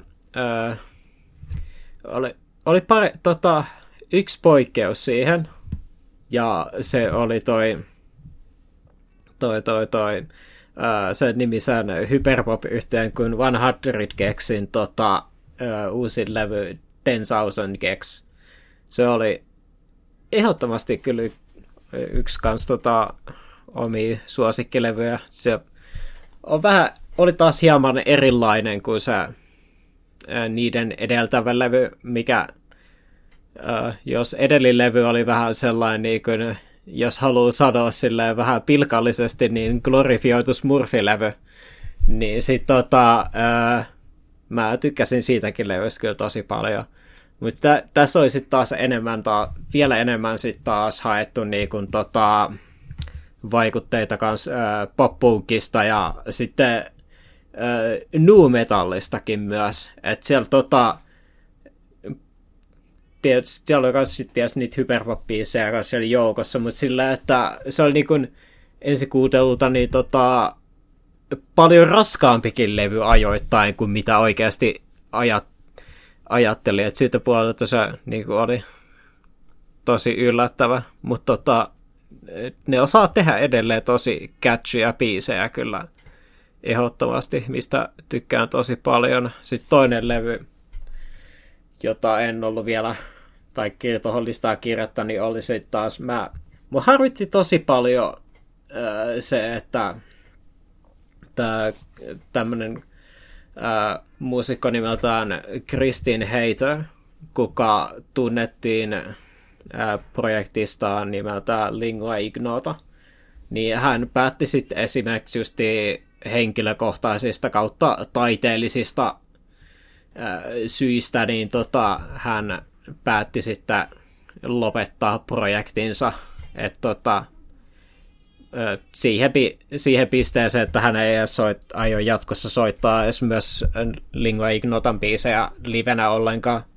Niin hän sitten tota, sitten perusti niin kun, tota, tai laittoi pystyyn sitten uuden projektin, joka nimi on äh, Reverend, Reverend Kristin Michael Hater, joka, ja sitten tämä levyn nimi on, tai tämä tämän vuonna tulleen levyn nimi on Saved, mikä on tällainen niin kuin, se on vähän, miksiköhän sitten sanoisi, että se on niin kuin, tällainen niin kuin, tietyllä tavalla tällainen niin kuin restaurointiprojekti samanaikaisesti, kun sitten taas se tietysti on myös hänen niin kuin, uusi projekti. Se on vähän niin kuin, öö, vähän niin kuin yrittää säilyttää tällaisten niin kuin pienten kristillisten niin kuin kirkkojen niin kuin tällaista perinnettä tällaista niin kuin justiin virsiä ja tuollaisten tekemisessä, mikä teki siitä omastani niin kuin hirveän mielenkiintoisen projektin. Tietysti tykkään myös Kristinin tuosta äänestä kanssa, tai laulu äänestä kanssa tosi paljon – mikä myös vaikutti tosi paljon. Että tota, vaikka on tosi harvissani, että Lingua Ignota on kuollut ja kuopattu, niin tota, ootan kyllä jatkossa, että mitä hän tämän projektin puolesta sitten tekee myös sitten lisää. Eka biisi oli myös tota, si, sillä levyllä silleen hirveän jännä, että äh, siinä on niinku sellainen, vaikka nämä biisit on justi tällaista tietynlaista gospeleja, niin tota, siinä on sellainen niin kuin pien demoninen viba myös niissä biiseissä, mikä tekee niistä tosi mielenkiintoisia. Sitten taas tota, niin siinä ekassa biisissä sitten taas on myös se semmoinen, että siinä biisissä on ihan selkeästi, tulee sellainen fiilis, että tässä biisissä on oikeasti jotain vikaa, ihan siksi, että se pe, tota, biisin tasot ja tollaset heittelee tosi paljon. Ja oikeastaan Kristin Twitterissä näyttikin sit sitä, sitä, että tosiaan sen ekan biisin nauha on tosiaan käynyt tota, ihan lattioita pitkin jossain kohtaa. Että se oli pudotettu. Mutta, jo, mutta joo, se on ihan mi- tosi mielenkiintoinen omasta mielestä. Sitten tota, nämä, mitkä, mikä ehkä on niinku se mun top kolme tältä vuodelta, niin tota, uh, Health, kuka saattaa joillekin pelaajille olla tuttu bändi siitä, että toi, toi, toi, ne tota, teki Max Payne kolmoseen aikanaan sen pelin soundtrackin ja samoin GTA Vitosen Battle Royale modin. Niin, tota, niin ne julkaisi tänä vuonna tämän nimisen ö, levyn kuin Rat Wars tuli tässä joulukuussa, joka itse asiassa yksi singleistä uh, Hateful julkaistiin samanaikaisesti streamiplatformereissa kuin myös uh, videopeli Ultrakillissä. Ja tota, uh, täytyy sanoa se, että se on, tämä Rat Wars on niinku ehdottomasti oma lempari levy tältä yhtiöltä tähän mennessä. Että tota, tämä on niinku niin kuin, niin bändin soundi on kehittynyt paljon enemmän sinne pois niin kuin noise rockista, sitten taas enemmän niin kuin justiin tällaisen niin kuin, äh, industriaalin ja industrial metallin suuntaan, ja mä, jotkut ihmiset ei ole ollut ihan täysin tyytyväisiä siihen kehitykseen, mutta sitten taas se tyyli, millä ne tekee tota, justiin industrial musiikkia on sellainen, mikä itseäni tota, miellyttää tosi paljon. Ja sitten tota, niin, eipä siitä oikeastaan sen muuta sanottavaa, se on tosi hyvä lätty omasta mielestäni. Sitten tota, mun toin, ää, sitten niin kuin toisiksi lempparilevy tältä vuodelta oli vähän tällainen tota, ää, hauska yllätys itselläni, että uh, oli, niin on ollut hirveän pettynyt esimerkiksi milla, millaista black metal musiikki on ollut tänä vuonna, niin sitten tota, uh, itse asiassa kun Ultrakillista puhuttiin, niin mä löysin tämän levyn sitä kautta, että Ultrakillin tota, uh, Deva ja Hakita, niin tota, oli sitten tota, viittas tämän levyn ja myi sitä lauseella black metal polkka ja pakkohan sitä oli kuunnella ja tää, ei sit voi sanoa mitään muuta kuin se, että tota, tämä on vaan ihan uskomaton sillä, että se on niin kuin, sanoisin, että se on tota, tää on niin kuin kaikista lähimpänä äh, semmoista niin kuin, äh, käppästä black metallia ilman, että se on paskaa. Että se, tota, et se, se tota, soittoja, tai niinku, tää, niinku, tuotantolaatu on niinku, sellaista niinku, sopivan amatöörimäistä, että sille, että tämä on ihan selkeästi 90 prosenttia tästä niinku, musiikista on tehty syntikalla ja sit tota, niinku, rumpuja myöten, niin tota, ja sitten tota, kitaroissa ei ole oikein säröä ja tollasta. Ja... Mutta se on sitten taas sellainen, niin kuin, mikä tekee siitä taas sellaisen niin kuin, tosi uniikin kokemuksen, minkä takia mä tykkään tosi paljon. Mä en itse asiassa mainita sen levyn nimeäkään. Se on siis tota, tämän niminen amerikkalainen yhden miehen black metal yhtiö kuin Curta and Wall. Ja äh, levyn nimi on Siege Obsessed. Okei. Okay. Ja, ja sitä on se on niin kuin, se on kokemus, suosittelen ehdottomasti. Ja sitten tota, mun vuoden lempparilevy sitten taas on se, mitä mä oon oikeastaan kuunnellut kaikista enitenkin. Et se oli tota, joskus alkuvuod- taisi olla alkuvuodesta, niin tuli kahden yhdysvaltalaisen tällaisen rap-muusikon, se JPEG Mafian ja Danny Brownin tota, yhteislevy Scare in the House, Ja mitä tästä nyt voisi sanoa, tämä on saattaa olla yksi mun ehkä lempari rap-levy koskaan, että se on, mä tykkään tosi paljon Pegin ja sitten Danny Brownin tota, justiin tyylistä ja äänestä tosi paljon, ja sitten justiin paljon tosi paljon sellaisia niin hyvin mielenkiintoisia niin kuin, biittejä, mitä tota, on käytetty, että se on niin kuin, tosi kokeilevaa, mistä mä tykkään tosi paljon, että tota, esimerkiksi on biisi joku Kingdom Hearts Key, niin tota, ää, se biitti, mikä siihen on tehty taustalle, niin se tota, on samplattu esimerkiksi tämä Openi yhden sekunnin pätkää niin kuin, o, tota, Escaflonnen openingista esimerkiksi. Ja sitten oli tämä biisi Garbage Pail Kids, mikä esimerkiksi niin, tota, sen biitissä oli käytetty esimerkiksi tota, oli tällainen niin kuin, hyvin vanha japanilainen mainos. Muista mitä siinä mainostettiin, mutta tota, mutta siinä se on vaan sellainen niin tosi mielenkiintoinen levy se, että se on tosi niin kuin tällainen kokeilevaa ja uskaltavaa ja toimii tos, todella hyvin.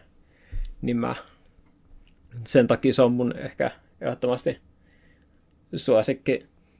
Et tota, vähän niin kuin tällainen niin kuin, yleinen niin kuin, sääntö, mikä mulla on tämän vuoden parhailla musiikeilla on ollut just ehkä se, että ne kaikki levyt on ollut sellaisia, mitkä on ollut hyvin erilaisia ja yllättäviä, mm. mikä takia on jäänyt mieleen itselleni. Joo. Kyllä.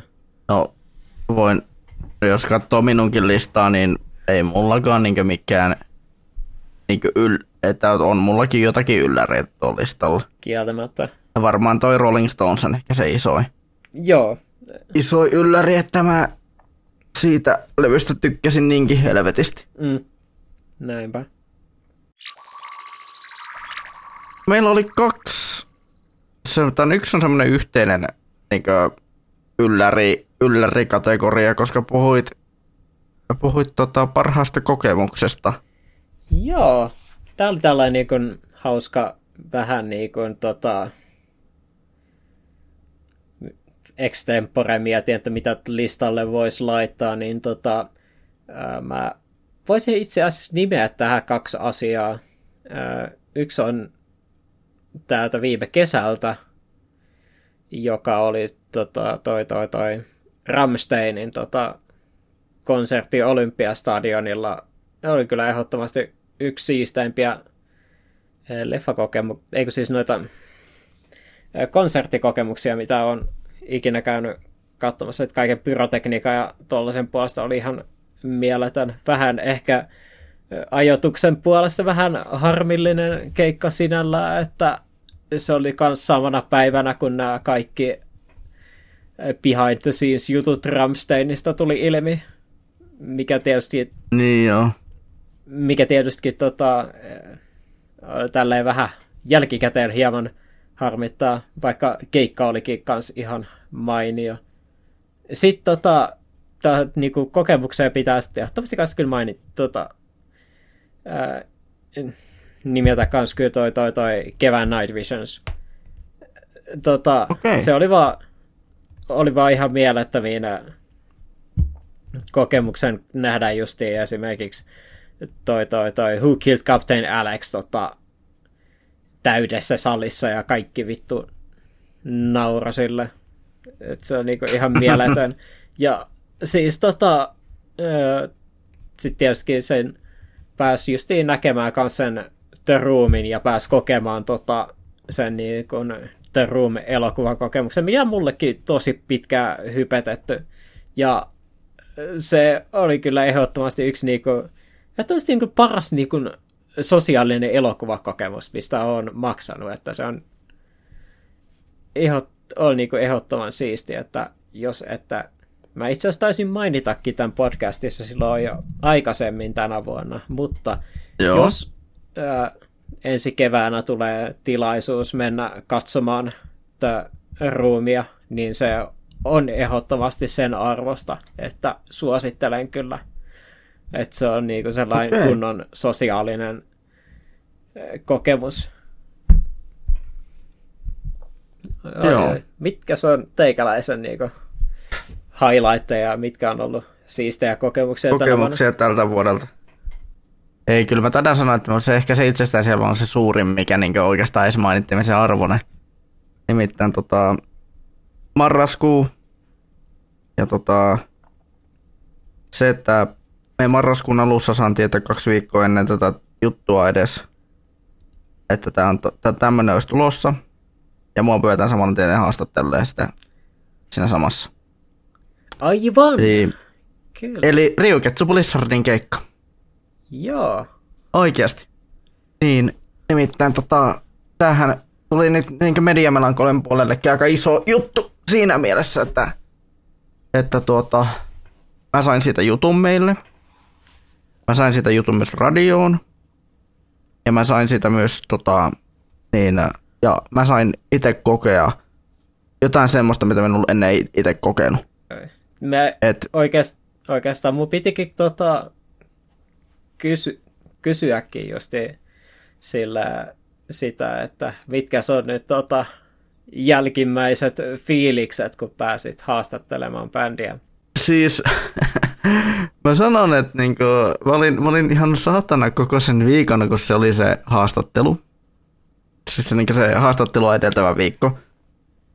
Niin, tai ne päivät siltä viikolta, niin ne oli niinku, siis koko se viikko mä olin ihan paskan jäykkänä. Että mä olin niinku, että miten kävi kohtaan nämä, että no onko me japanilaiset ja pitääkö minun tota, muistaa kaikki ne niinku minun, tai kaikki nämä niinku maneerit, että, niinku, että miten tai revehditään ja että ja sellainen niin kuin oikein viimeisen päälle. Mm. Mutta aika nopeasti, kun siinä sitten ennen haastattelua jo juttelin näiden bändin jäsenten kanssa ja tota, jäsen, jäsen, joka järkkäsi sitä keikkaa siinä, niin tota, sitä kiertuetta täällä Suomessa, niin, niin aika nopeasti siinä niin sellai, kaikki se niin kuin, tota, stressi laski. No niin. Et että tota, bändin jäsenet, jäsenet otti tosi hyvin mut vastaan, mikä oli mulle itselle henkilökohtaisesti tosi iso juttu, että mä olin, mä olin niin peloissani siinä tilanteessa, että mitenkään minä näiden kanssa olen tässä.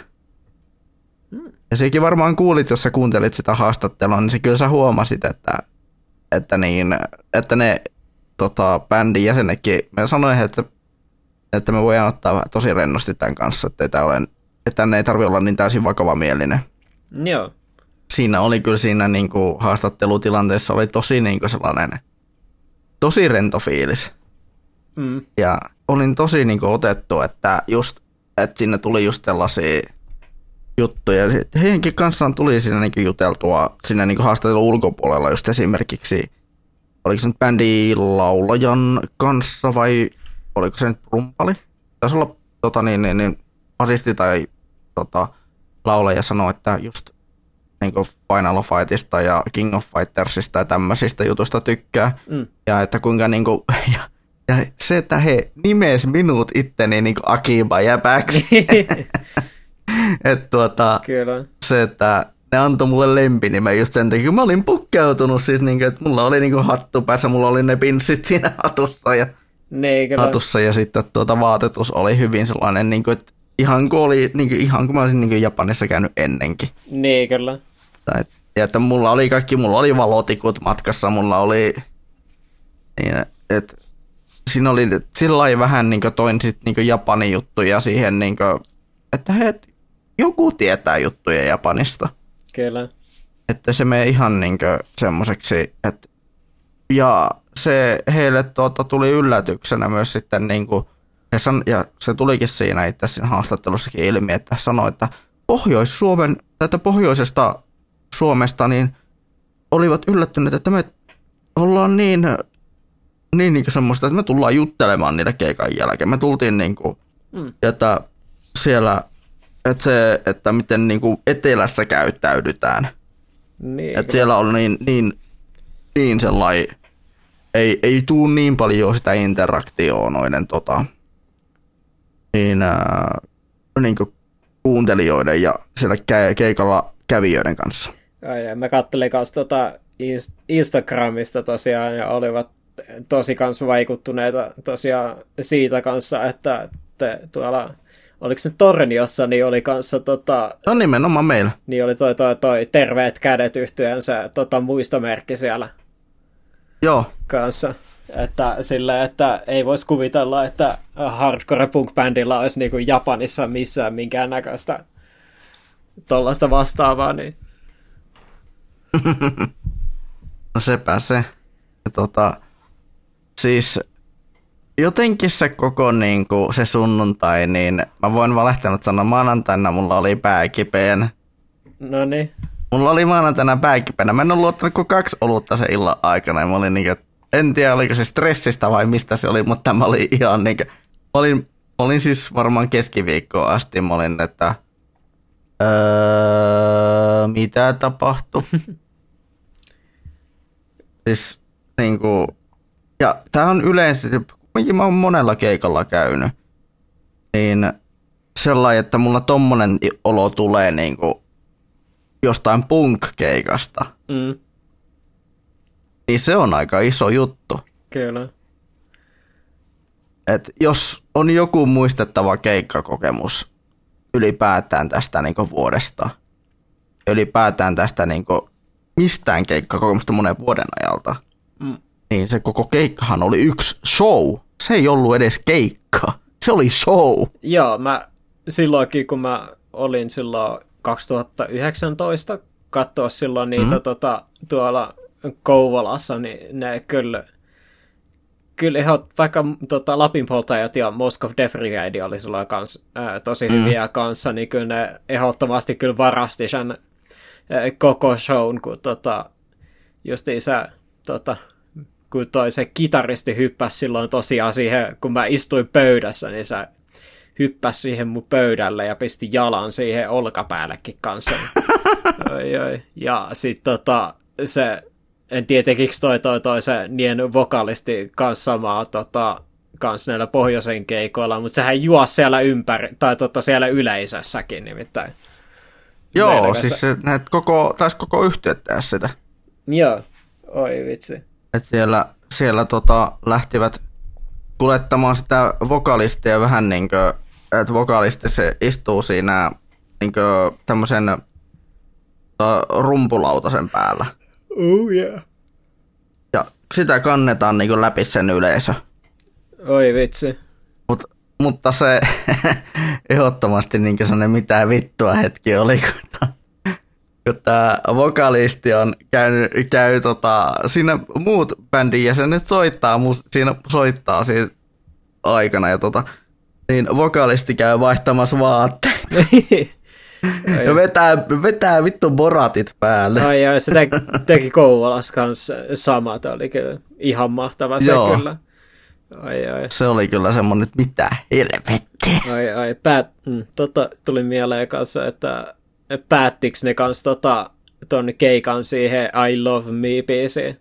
Sen vetää sen oh. tanssiesityksen.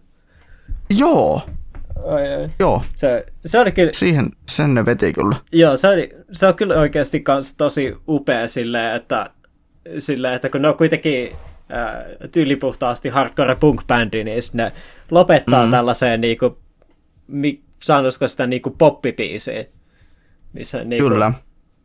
Tota, tanssii tota, glowstickien kanssa.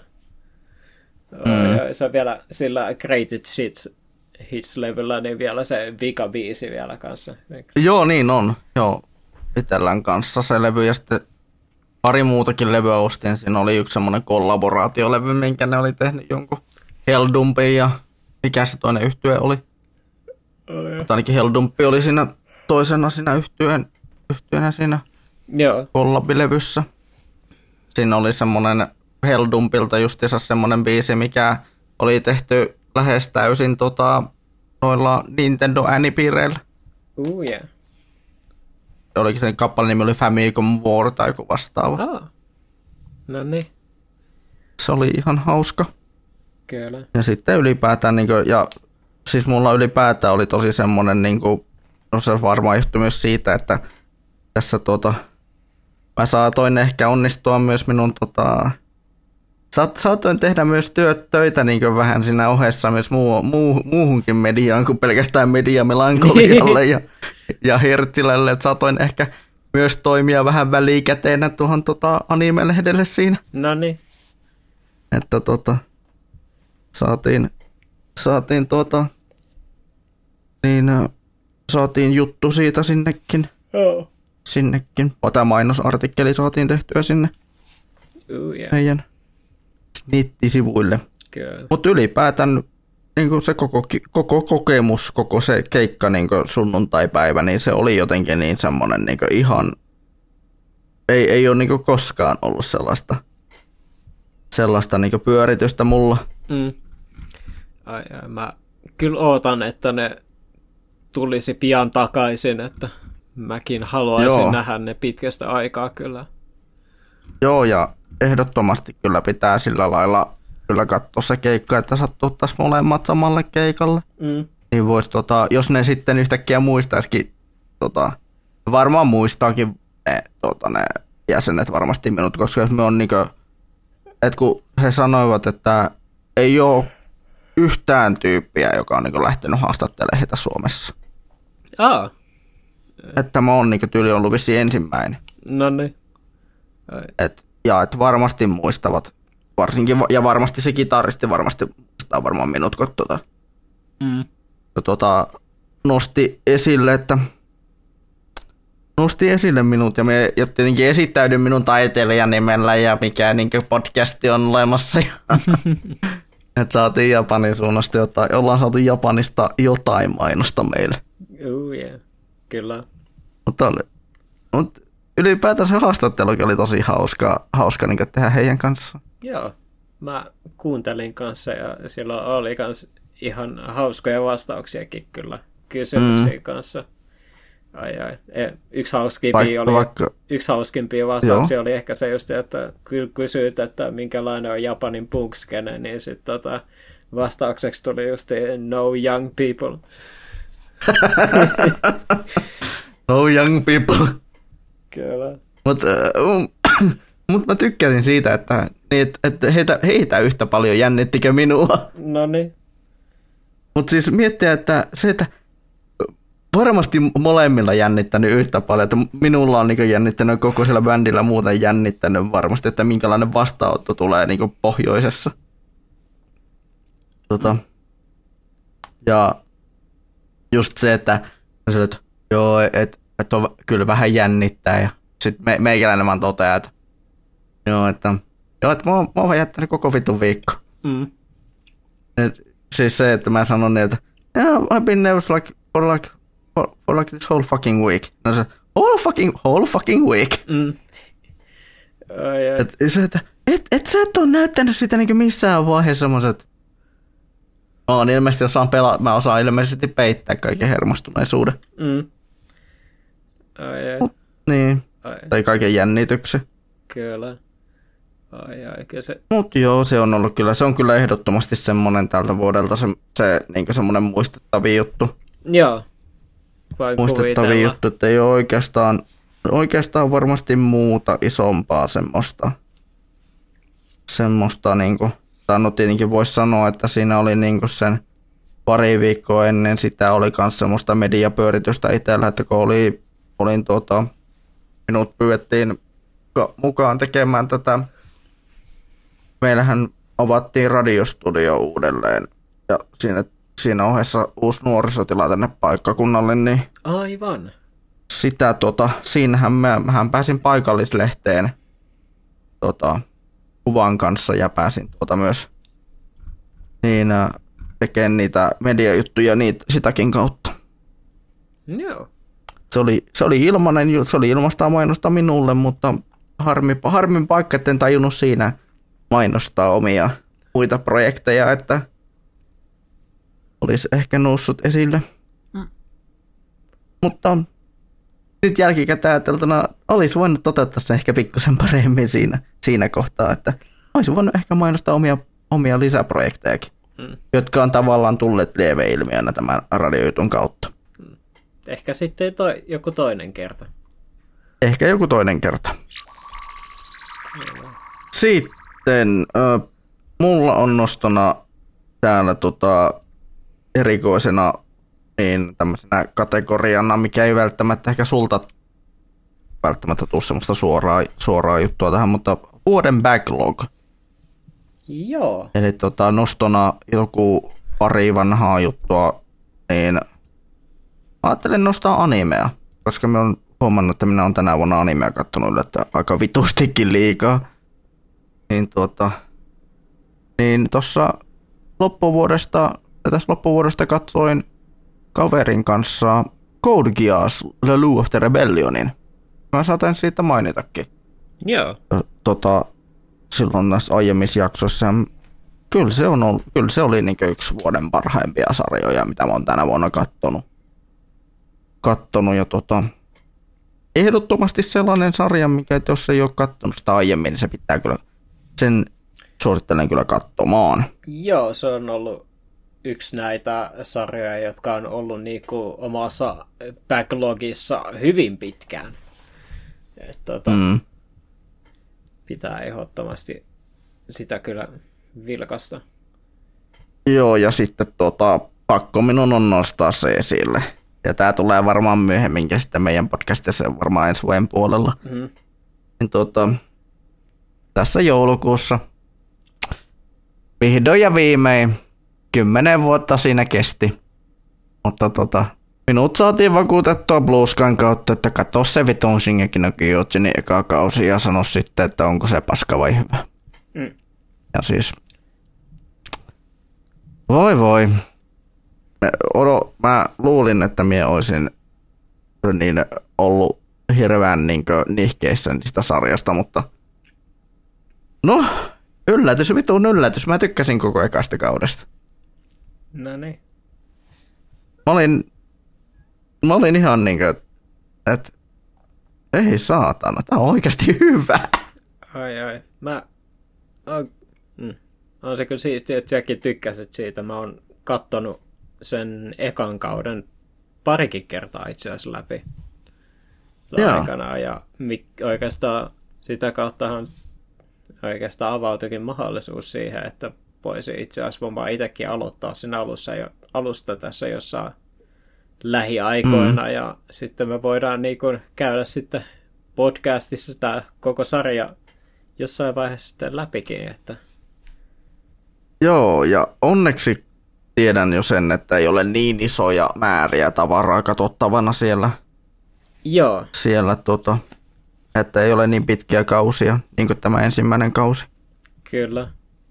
Ai. Mutta sen mä, voin, sen mä voin sanoa, että mun mielestä Shingeki no Kyojinin ensimmäinen kausi tuli pari vuotta liian aikaisin. Mm. Et mä olisin ehkä nähnyt sen 2015-2016 tulevana sarjana. Mm. Koska silloin, koska tota, sen ja tokan kauden välissä oli aivan liian pitkä tauko. Joo, se oli vähän... No se oli ehkä se justiin se aikakausi, mikä tota, oli vähän sillä, että mietittiin, että Attack on Titanin eka kausi oli tosi hyvä, että saadaanko sitä anime ikinä loppuun, kun sitten tuli se ää, kakkoskausi, mikä ää, mä voin spoilaa sen verran, että se on ehkä vähän niinku, enemmän niinku build-upia niin sit taas tapahtumille, jotka sitten palkitsee sit sillä kolmannella kaudella. Et se tota, teknisesti on niinku se sarjan low pointti, mutta sitten taas season kolmonen on sitten taas jo parempi kuin ensimmäinen kausi. Okei. Okay. Joo, että tota, mä annoin silloin Sengen no season kakkosen sillä toiselle puolikkaalle kymmenen silloin. Okei, okay, eli sillä on niinku tota... Onko se niinku sillä lailla, että se on, tuota, se on 2017 se on tullut, se on tullut kahtena osana? Joo, se tuli ekaksi 12 jaksoa ja sitten jossain kohtaa taas sitten tuli myöhemmin se puolikas. Se on ollut vähän sellainen tämä sarja on ollut vähän tällaisessa niin kuin, tietynlaisessa ehkä kehityshelvetissä, että justiin, että tuli, toi Final Seasonikin oli sellainen, että se tuli eka 12 jaksoa ja sitten vuoden päästä sit tuli vasta seuraavat 12 jaksoa. Sitten taisi mennä vuosi, että tuli sitten tämä ekas tunnin spesiaali ja sitten vuosi myöhemmin tuli sitten se niinku sarjan päätös. Et, tota, ja se on ihan vitun tyhmää, mm. suoraan sanottuna Kiel... omasta mielestä. Joo, kyllä se kieltämättä ollut vähän semmoinen sotkunen. En sitten tiedä taas sitten, että minkälainen palo siellä on ollut keittiössä sitten silloin. Että niin. minkälainen tämä niinku, sarjan teko sitten on ollut siellä verran. No se, no mappalla on ollut vähän kyllä vissiin vähän ongelmia tässä, niin ongelmia sarjojensa kanssa. Kyllä. Oliko? Siellä on kumminkin ollut niitä isoja semmosia sarjoja taustalla, että siellä on ollut just Shingeki no Kyojinin lisäksi tuota, no, Chainsaw Man. Mm. Ei, niin siirtyykö se mappalle jossain kohtaa? Juu.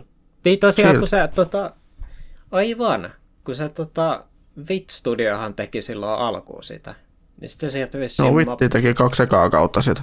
Aivan, joo, kyllä, näin se kä- kävi kanssa, kyllä. Joo, näin, näinhän se olikin, joo, kyllä. Mä olin, mä olin yllättynyt, että mä tykkäsin Shingeki no Kyojinista niin paljon, niin mm.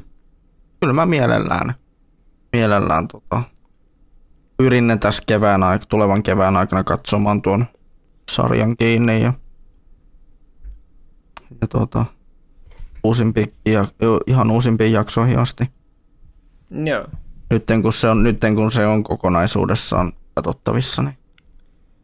Kyllä. Tulihan toi Escaflownekin siinä ohessa katsottua. Eli toi. Eli tää Tenkuno Escaflowne. Division of Escaflown. Mm. Ja oli tota, mistä mainitsitkin, että oli jotain J-Back Mafian ja Danny Brownin Scare the House-levyllä oli sekunti siitä. Mm. Ja siinä oli sämplätty. Mm, niin sekin oli, se, se oli kyllä kans kyllä tosi hyvä sarja, mutta, mutta tota, niin, mutta mä virtasin ehkä liikaa sitä tuohon tota, taikasotureihin ja eli Magic Knight Rayertiin ehkä vähän liikaa. Aivan. Oli kumminkin saman aikakauden sarjoja. Mm. Ja onnistuin, onnistuin sitten tota, nyt kun katson sen loppuun tuossa jouluaattona, niin tykkäsin tosi paljon siitäkin. Että jos mahdollisuus siihen on, niin kannattaa sekin katsoa. Minkin kuluttuu yhä, yksi tämmönen, niin kuin, kai voi sanoa, että yksi, yksi animeskeneen isoja sarjoja. Mm. 90-luvulta. Tykkäsin niin paljon siitä sarjasta, sarjasta että ostin Blu-rayna sen tässä Aha. joulukuussa. No niin. Tuli, tuli tuossa viime viikolla. Joo. Meikäläiselle hyllyyn monen muun sarjan ohessa. Tietenkin pitäisi kyllä tässä jossain vaiheessa katella. Joo, kyllä. Mutta Joo. Mä uskon, että onko sulla mitään backlogista semmoista, mitä haluat nostaa? No kun mä oon oikeasti miettinyt tässä niinku podcastin aikana ja sitä ennenkin, mutta sitten taas mulle ei tule yhtään mitään mieleen, että mitä mä oon tota, vähän tällaista niinku vanhempaa kattonut tänä vuonna. Mulla on pieniä epäilyksiä ää, siitä, että mitä mä voisin pistää tuohon, mutta kun mä en ole varma, että onko mä kattonut tänä vuonna vai onko mä viime vuonna. Mä kävin mun tuon läpäistyjen pelien listankin läpi tässä podcastin aikana, niin mä en uskalla sanoa tähän yhtään mitään. Et me voidaan... Mm, mä, ois, mä olisin itse voinut vaan pistää tähän suoraan Mega Man X, mutta mähän on vittu pelannut sen 2017 kahteenkin kertaan läpi ja sitten tuota, tänä vuonna tuli myös jotain Nessi-pelejäkin pelattua läpi tuossa alkuvuodesta, kun oli tai kesällä, kun alkukesästä, kun pelasin noita striimissä läpi. Joo, ensi vuodelle mulla on tulossa backlogia varmaan jonkun verran, koska mulla on mm. suunnitteilla äh, ainakin kolme läpipeluuta kavereiden kanssa peleistä, joita olen pelannut läpi jo aikaisemmin. Okei. Okay. Et, tota... Joo, itsekin pitäisi kyllä enemmän harrastaa. Tuossahan tuli öö, joku aika sitten mä pelasin ton, ton, ton, ton SNESillä ton Wild Gunsin läpi, niin mm. se, oli, se oli hauska pieni länkkäripeli. Joo. Mä... Ja on muutenkin tässä viime aikoina noihin länkkärijuttuihin yrittänyt, yrittänyt paneutua, että saisi vähän sitä kulttuuria keitellä vähän tutummaksi. Joo. Katsoinhan tuossa eilen joulupäivänä niin tuon öö, vuoden 1966 Diangon. Aa. Laitoin siitä, laitoin siitä tuonne tuota Blueskaihin ja Mastodoniin vähän juttua. No niin. Siinä oli oikein mukava, oikein mukava tuota puolitoista tuntinen ja sellainen oikein tuota, toimiva ainoa vaan, että vitu, vitun remasteroitu versio, kun kyseessä, kyseessä oli kumminkin tosi remasteroitu versio, niin sen kyllä kuuli sen mm. ääniraida, että nyt on käsitelty vähän liikaa. Niin kyllä. Ai, ja mä sain tota, yhdeltä kaverilta tosiaan ton, ton, ton äh, Halo Master Chief Collectionin joululahjaksi, niin mä tota, varmaan jossain kohtaa vuotta, niin tota, varmaan päädyin sitten jälleen pelaamaan nekin pelit uudestaan läpi. Joo, mäkin voisin kyllä pitkästä aikaa ottaa homman, homman tai tuota työn alle nuo halot, koska mm. mulla on siitä monta vuotta kanssa aikaa, kun mä oon viimeksi Halo Reachin pelannut. Mm. Sitten samaten mä annoin sitten tota, kun mä ostin yhden Resident Evil bundlen Humble Bundlesta, niin mä sitten annoin meidän kaverille Tuomakselle Resident Evil 5 ja 6, niin pitää nekin jossain kohtaa varmaan sen kanssa mm. pelata. Vähän vaihtelevin fiiliksin odotan, että mitä ne pelit on vanhentunut mun mielessä. On varmasti aika lailla, että if you If you start to play Resident Evil 6, you hammer the buttons and wiggle the sticks. Kyllä. Itse asiassa tästä tuli mieleen oikeastaan. Mä voin yhden asian pistää tähän vuoden backlog-kategoriaan ihan vaan sen takia, koska ää, mä aloitin tämän, tämän kuun aikana itse asiassa. Ja se on kuitenkin, ja tämä projekti on kestänyt pidempään kuin tämän vuoden joten teknisesti mm-hmm. se on backlogimateriaalia. Ää, mä aloitin kuuntelemaan ää, sen nimistä podcastia kuin Something Rotten, jota... Something Rotten? Joo, mm. se on tota, ää, tällaisen niin YouTube-videoesseisti ja entisen pelijournalistin Jacob Gellerin ja sitten entisen Game Informerin tota, kirjoittajan Blake Hesterin podcasti, jossa ne puhuu tällaista niin kuin, äh, niin kuin synkistä ja synkistä, väkivaltaisista, nihilistisistä videopeleistä. Oho. Et, tota... Nyt kuulostaa aiheelta, mikä mun pitää ottaa kyllä, tota, tai podcastilta, mikä mun pitäisi ottaa kyllä kuunteluun. Joo, se on, mä tota, aloitin kuuntelemaan sitä itse asiassa tämän kuun aikana, ja on niinku ollut tykännyt siitä podcastista niin törkeen paljon, että siellä on justi esimerkiksi oli omistettu yksi jakso Iron Langille ja sitten on justi pelejä, kuten joku Keina Lynch 2 on jakso. Sitten Killer 7 on yksi jakso omistettu, tai kaksi jaksoa omistettuna. No More Heroesille on kaksi jaksoa omistettuna. Sitten justi uh, Last, of, Last of Us Part 2 on omistettu teknisesti ottaen viisi jaksoa. Ja sitten justi, on justi äh, Manhunt 1 ja 2 jaksoa ja sitten on Darkness 1 ja 2. Mä en ole kuunnellut niitä jaksoja vielä, mutta oikeasti no se on se kuitenkin pelejä, mistä niinku ei kuule puhuttavan nykyään enää ollenkaan. Niin tää on ollut niinku ihan meikäläiselle ihan kultakaivos, että mä oon ihan hymyssä suin kuunnellut. Sitten mon, monellakin niinku tota, työreissulla edes takaisin. Että okay. on se vaan ollut tosi nautinnollinen.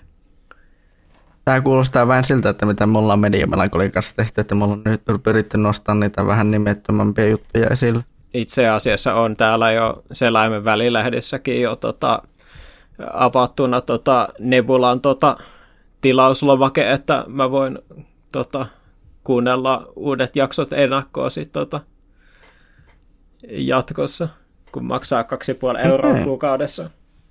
Tosi mulla on, tosi mulla on Nebula tilaus ollut mielessä ja tosi pitkän aikaa, kun siellä on nykyään aika paljonkin sisällön tuottajia YouTubesta, jotka ö, tekee myös tota Nebulan eksklusiivista sisältöä, jotka ei tule YouTubeen koskaan. Niin.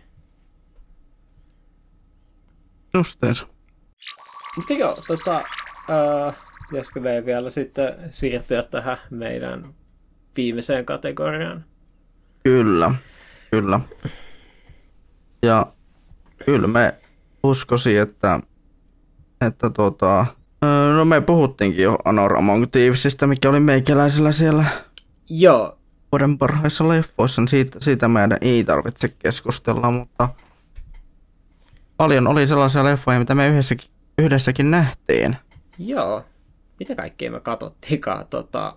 Uh, Evil Dead Rise oli esimerkiksi. Joo, kyllä. Se oli. Ja se on ehdottomasti, kun mä tosiaan va, tota, kävin viime vuonna, tai ää, tänä vuonna katsomassa niin tota, 30 elokuvaa elokuvateattereissa, Oho.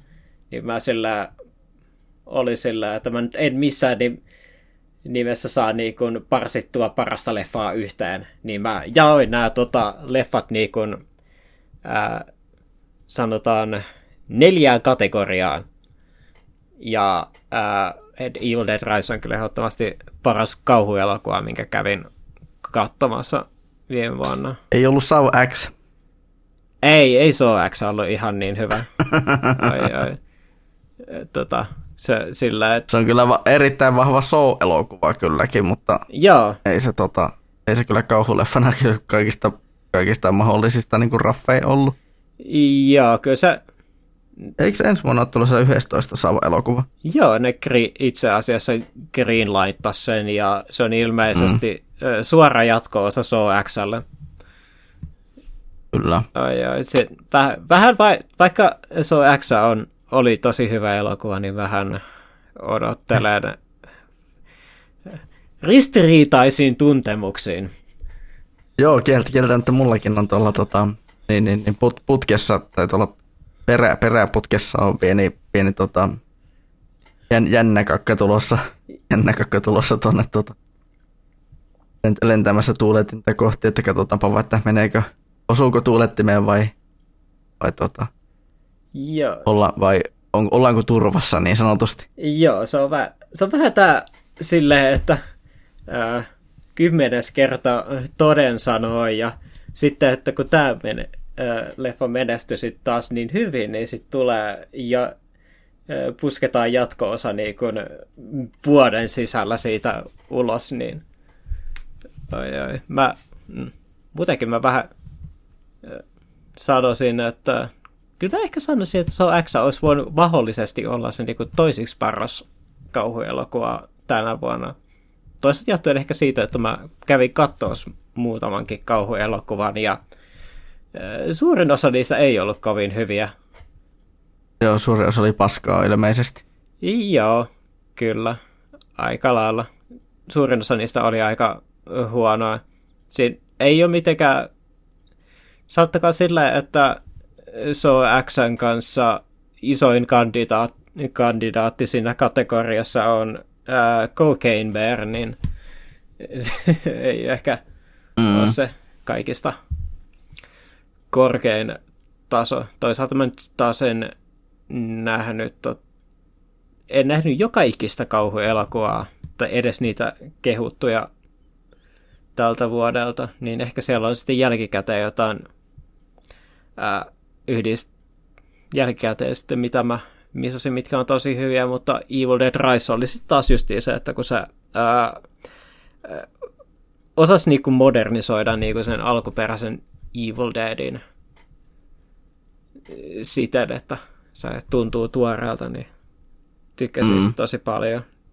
Se oli, se, se oli tota, verinen ja julma elokuva, niin kuin Evil Deadin mun mielestä pitää. Kyllä.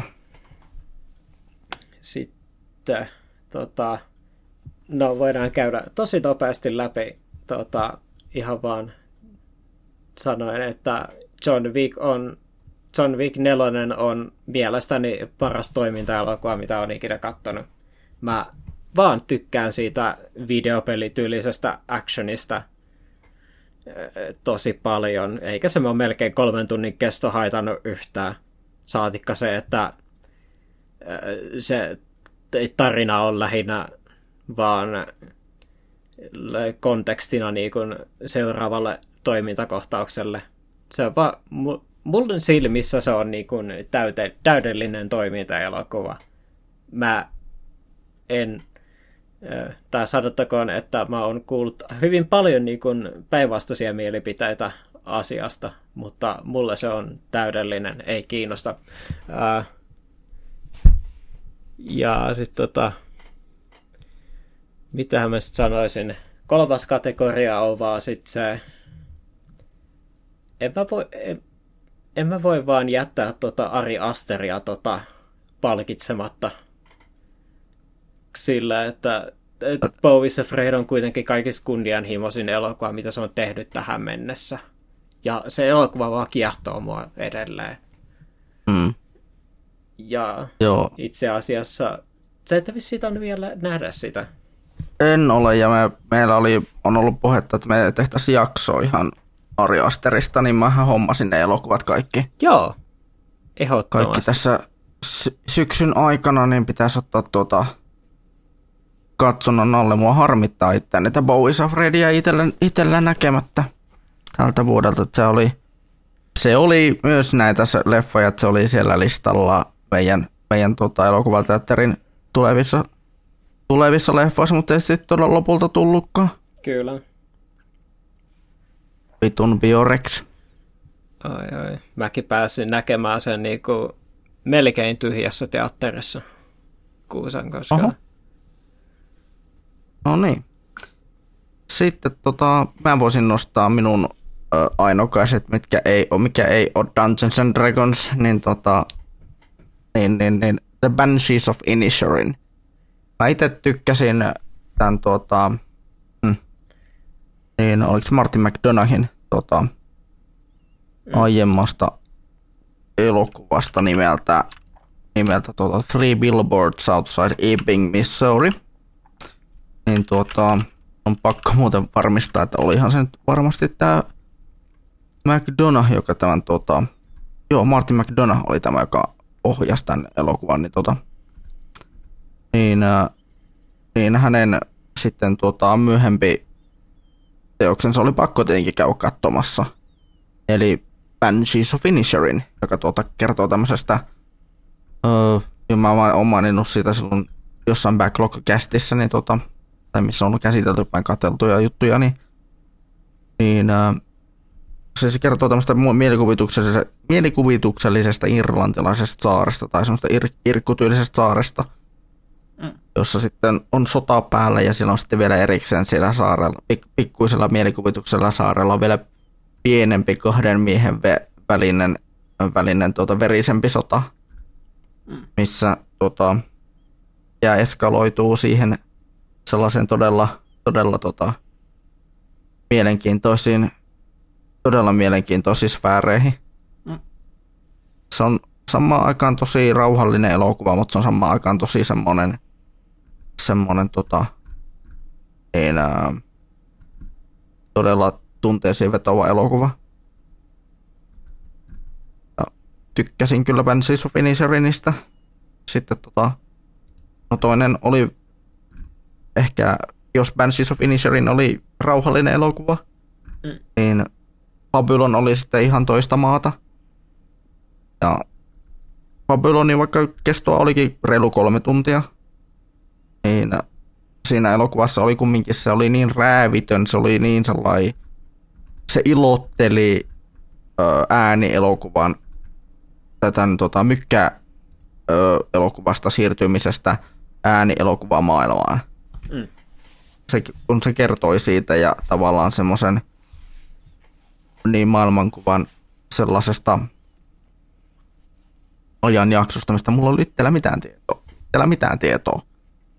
Niin mä tykkäsin tavallaan sellaisesta vähän fiktiivisestä historian tuomisesta tähän nykypäivään. Ja se oli kyllä jotenkin niin, se oli hienoa nähdä, että kuinka niin kuin tavallaan, että, että tähden, tähden jonka niin, niin, niin, joka on tekemässä töitä, niin se on samana iltana sitten myöhemmin vetämässä päätä, päätä täyteen kokaiinia ja viinaa ja täällä muutakaan. Siellä nyt on saattanut mennä tuonne tonne tota, niin, äh, Hetulaan, niin mm. seuraavana päivänä pitää, pitääkin olla joku paikalla ja tota, niin, niin, niin, e-, edustavassa kunnossa.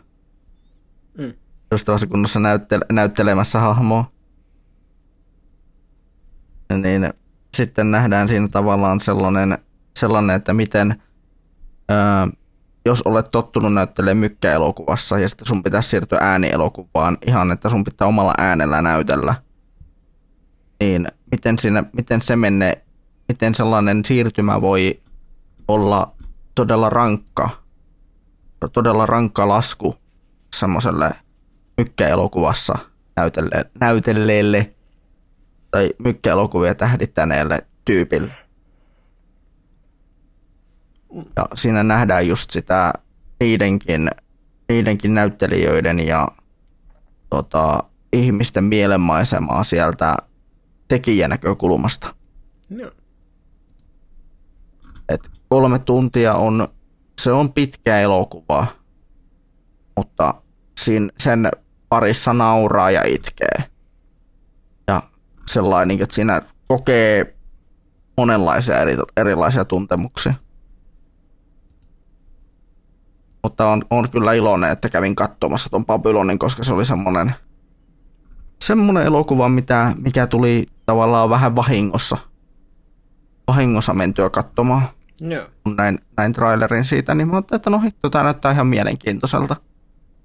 Mielenkiintoiselta ja siellä kumminkin oli niin päänäyttelijöistä, siellä oli isossa, isossa roolissa oli just nämä tota, perus, perus äh, kasti, jos mietitään, niin, minkä näitä tota, oli Margot Robbieta ja, mm.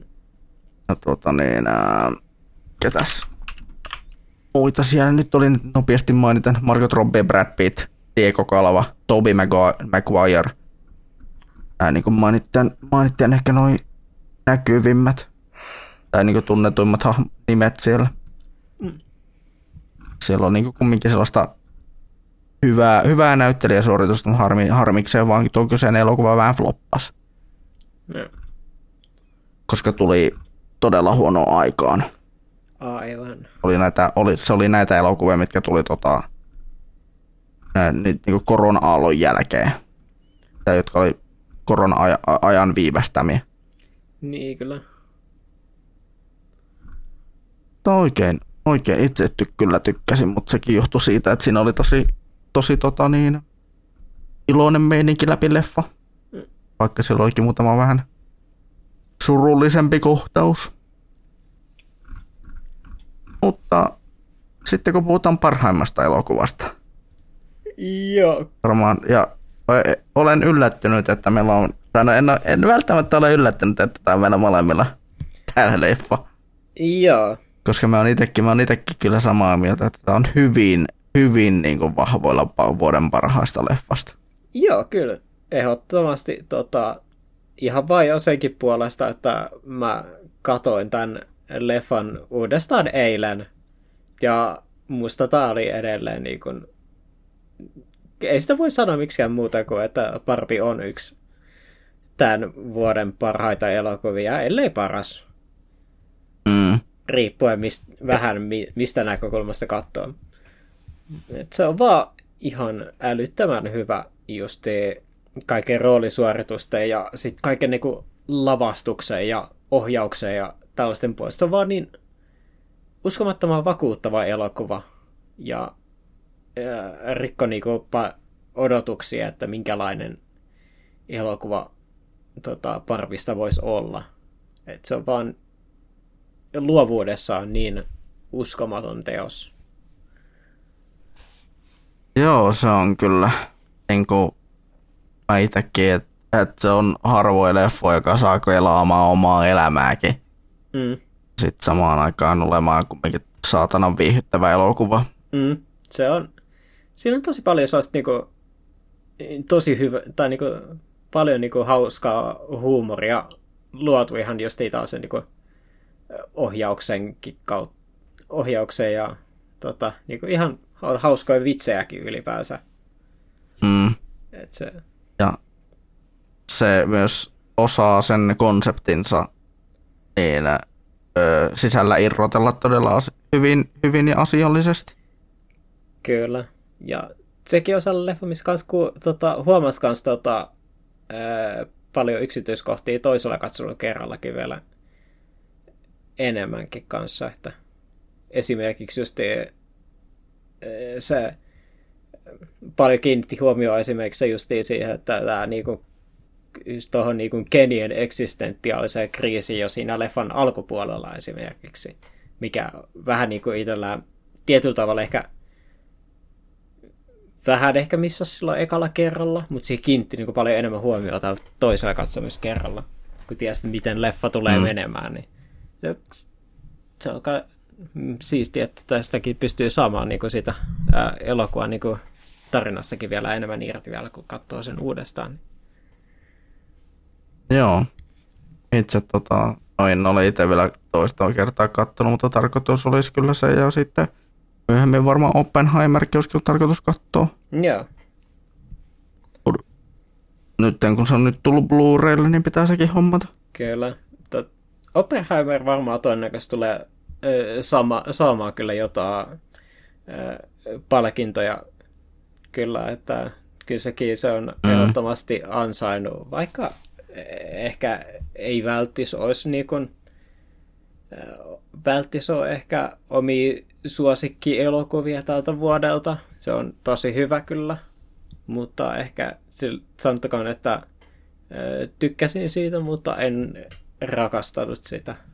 Mulla on vähän Christopher Nolan, niin vähän sellainen ää, kaksijaakkoinen fiilis, että mä tavallaan dikkaan mitä se tekee, mutta sitten taas ei se mun lemppariohjaaja kyllä ole missään nimessä. Joo. Mut joo, yeah. mä uskon, että taitaa tässä olla kaikki. Onko sulla vielä mitään Barbista sanottavaa? Ei oikeastaan muuta kuin tietysti, että jos ette ole vielä, kuten me viimeksi kun puhuttiin Barbista sanottiin, niin ää, jos ette ole vieläkään nähnyt sitä, niin antakaa sille chan, tota, mahis. Se on oikeasti tosi hyvä. Mm. Se löytyy. Se löytyy HBO Maxista. Kyllä. Nyt, nyt pääs vähän plugaamaan sen HBO Maxin maininnan tähän. Kyllä. Et tota, sieltä löytyy jo. Hmm. Ois, ois hirveän kiva, että jos joku tota, striimauspalvelu lähtisi tekemään sponssaamaan meitä. Ai, ai. Ehkä jonain päivänä. Olisi kyllä ylipäätään, ylipäätään tuota, sponssijutut olisi kyllä tosi kivoja. Hmm. Kivoja saada, niin saa vähän ehkä mahdollisesti kalustoa päivitettyä tai jotain tällaista. Hmm. Ai, ai. Mutta Joo. tämä vuosi alkaa olla paketissa. Kyllä. Heidänkin osalta ja ai, ai. tammikuussa palataan asiaan. Heidän somet löytää tota, thinktr.ee. Sieltä pitäisi löytyä päivitettynä ihan meidän kaikki somet, eli Blue Sky löytyy Media Melankolia nimellä, meitä löytyy Mastodonista Media Melankolia nimellä, meitä löytyy Instagramista Media Melankoliana. En ole Threadsiin, en ole vielä mennyt Media Melankolian kanssa, mutta sekin on mahdollista. Kyllä. sitten tota... Ja meidät löytää jokaiselta striivausalus, melko todennäköisesti jokaiselta striivausalustalta. Mm. Kutakuinkin, ja kuten myös meidän omilta verkkosivuilta siniristiotakot.comista. Kyllä, ja sieltä erityisesti, koska siellä, siellä meillä nuo meidän ö, suurin osa meidän audiojutuista on. Näinpä. Ja tota, paitsi itse asiassa tota, mä julkaisin yhden ään, ää, tota, audiojutun suoraan SoundCloudiin, mikä tuli sitten Spotifyhin kuunneltavaksi tämä tota, minun ja tota, Tom Nurmen välinen juttelutuokio, mikä oli ennen, ennen joulusesonkia tämmöinen tota, pieni juttelutuokio peleistä ja pelimaailmasta ylipäätään niin myyntinäkökulmasta. Aivan. Ja siellä juteltiin just, että mitä pelejä lapsille, nuorille ja aikuisille tämän vuoden peleistä olisi voinut, olisi, olisi voinut joululahjaksi hankkia. Joo. Mutta siellä voi olla ihan hyviä vinkkejä myös sitten ensi vuottakin varten, jos ei välttämättä tänä vuonna saanut pelejä hankittua. Kyllä. Mutta me palaamme ensi vuonna sitten asiaan Mediamelankolia podcastin osalta tammikuussa jonkun aiheen kanssa. Kyllä. Ei vielä olla päätetty, että mistä puhutaan, mutta se teille selviää sitten. Se, teille, se selviää sitten tota, ajan kanssa ja jos siinä on sellainen asia, että mahdollisesti tota, tarvitsemme teidän inputtianne asiaan, niin se tulee teille sitä kautta esille. Kyllä. Mutta mä olin Jefu Reiska. Ja me palataan sitten tammikuussa asiaan. Moi moi! Moi!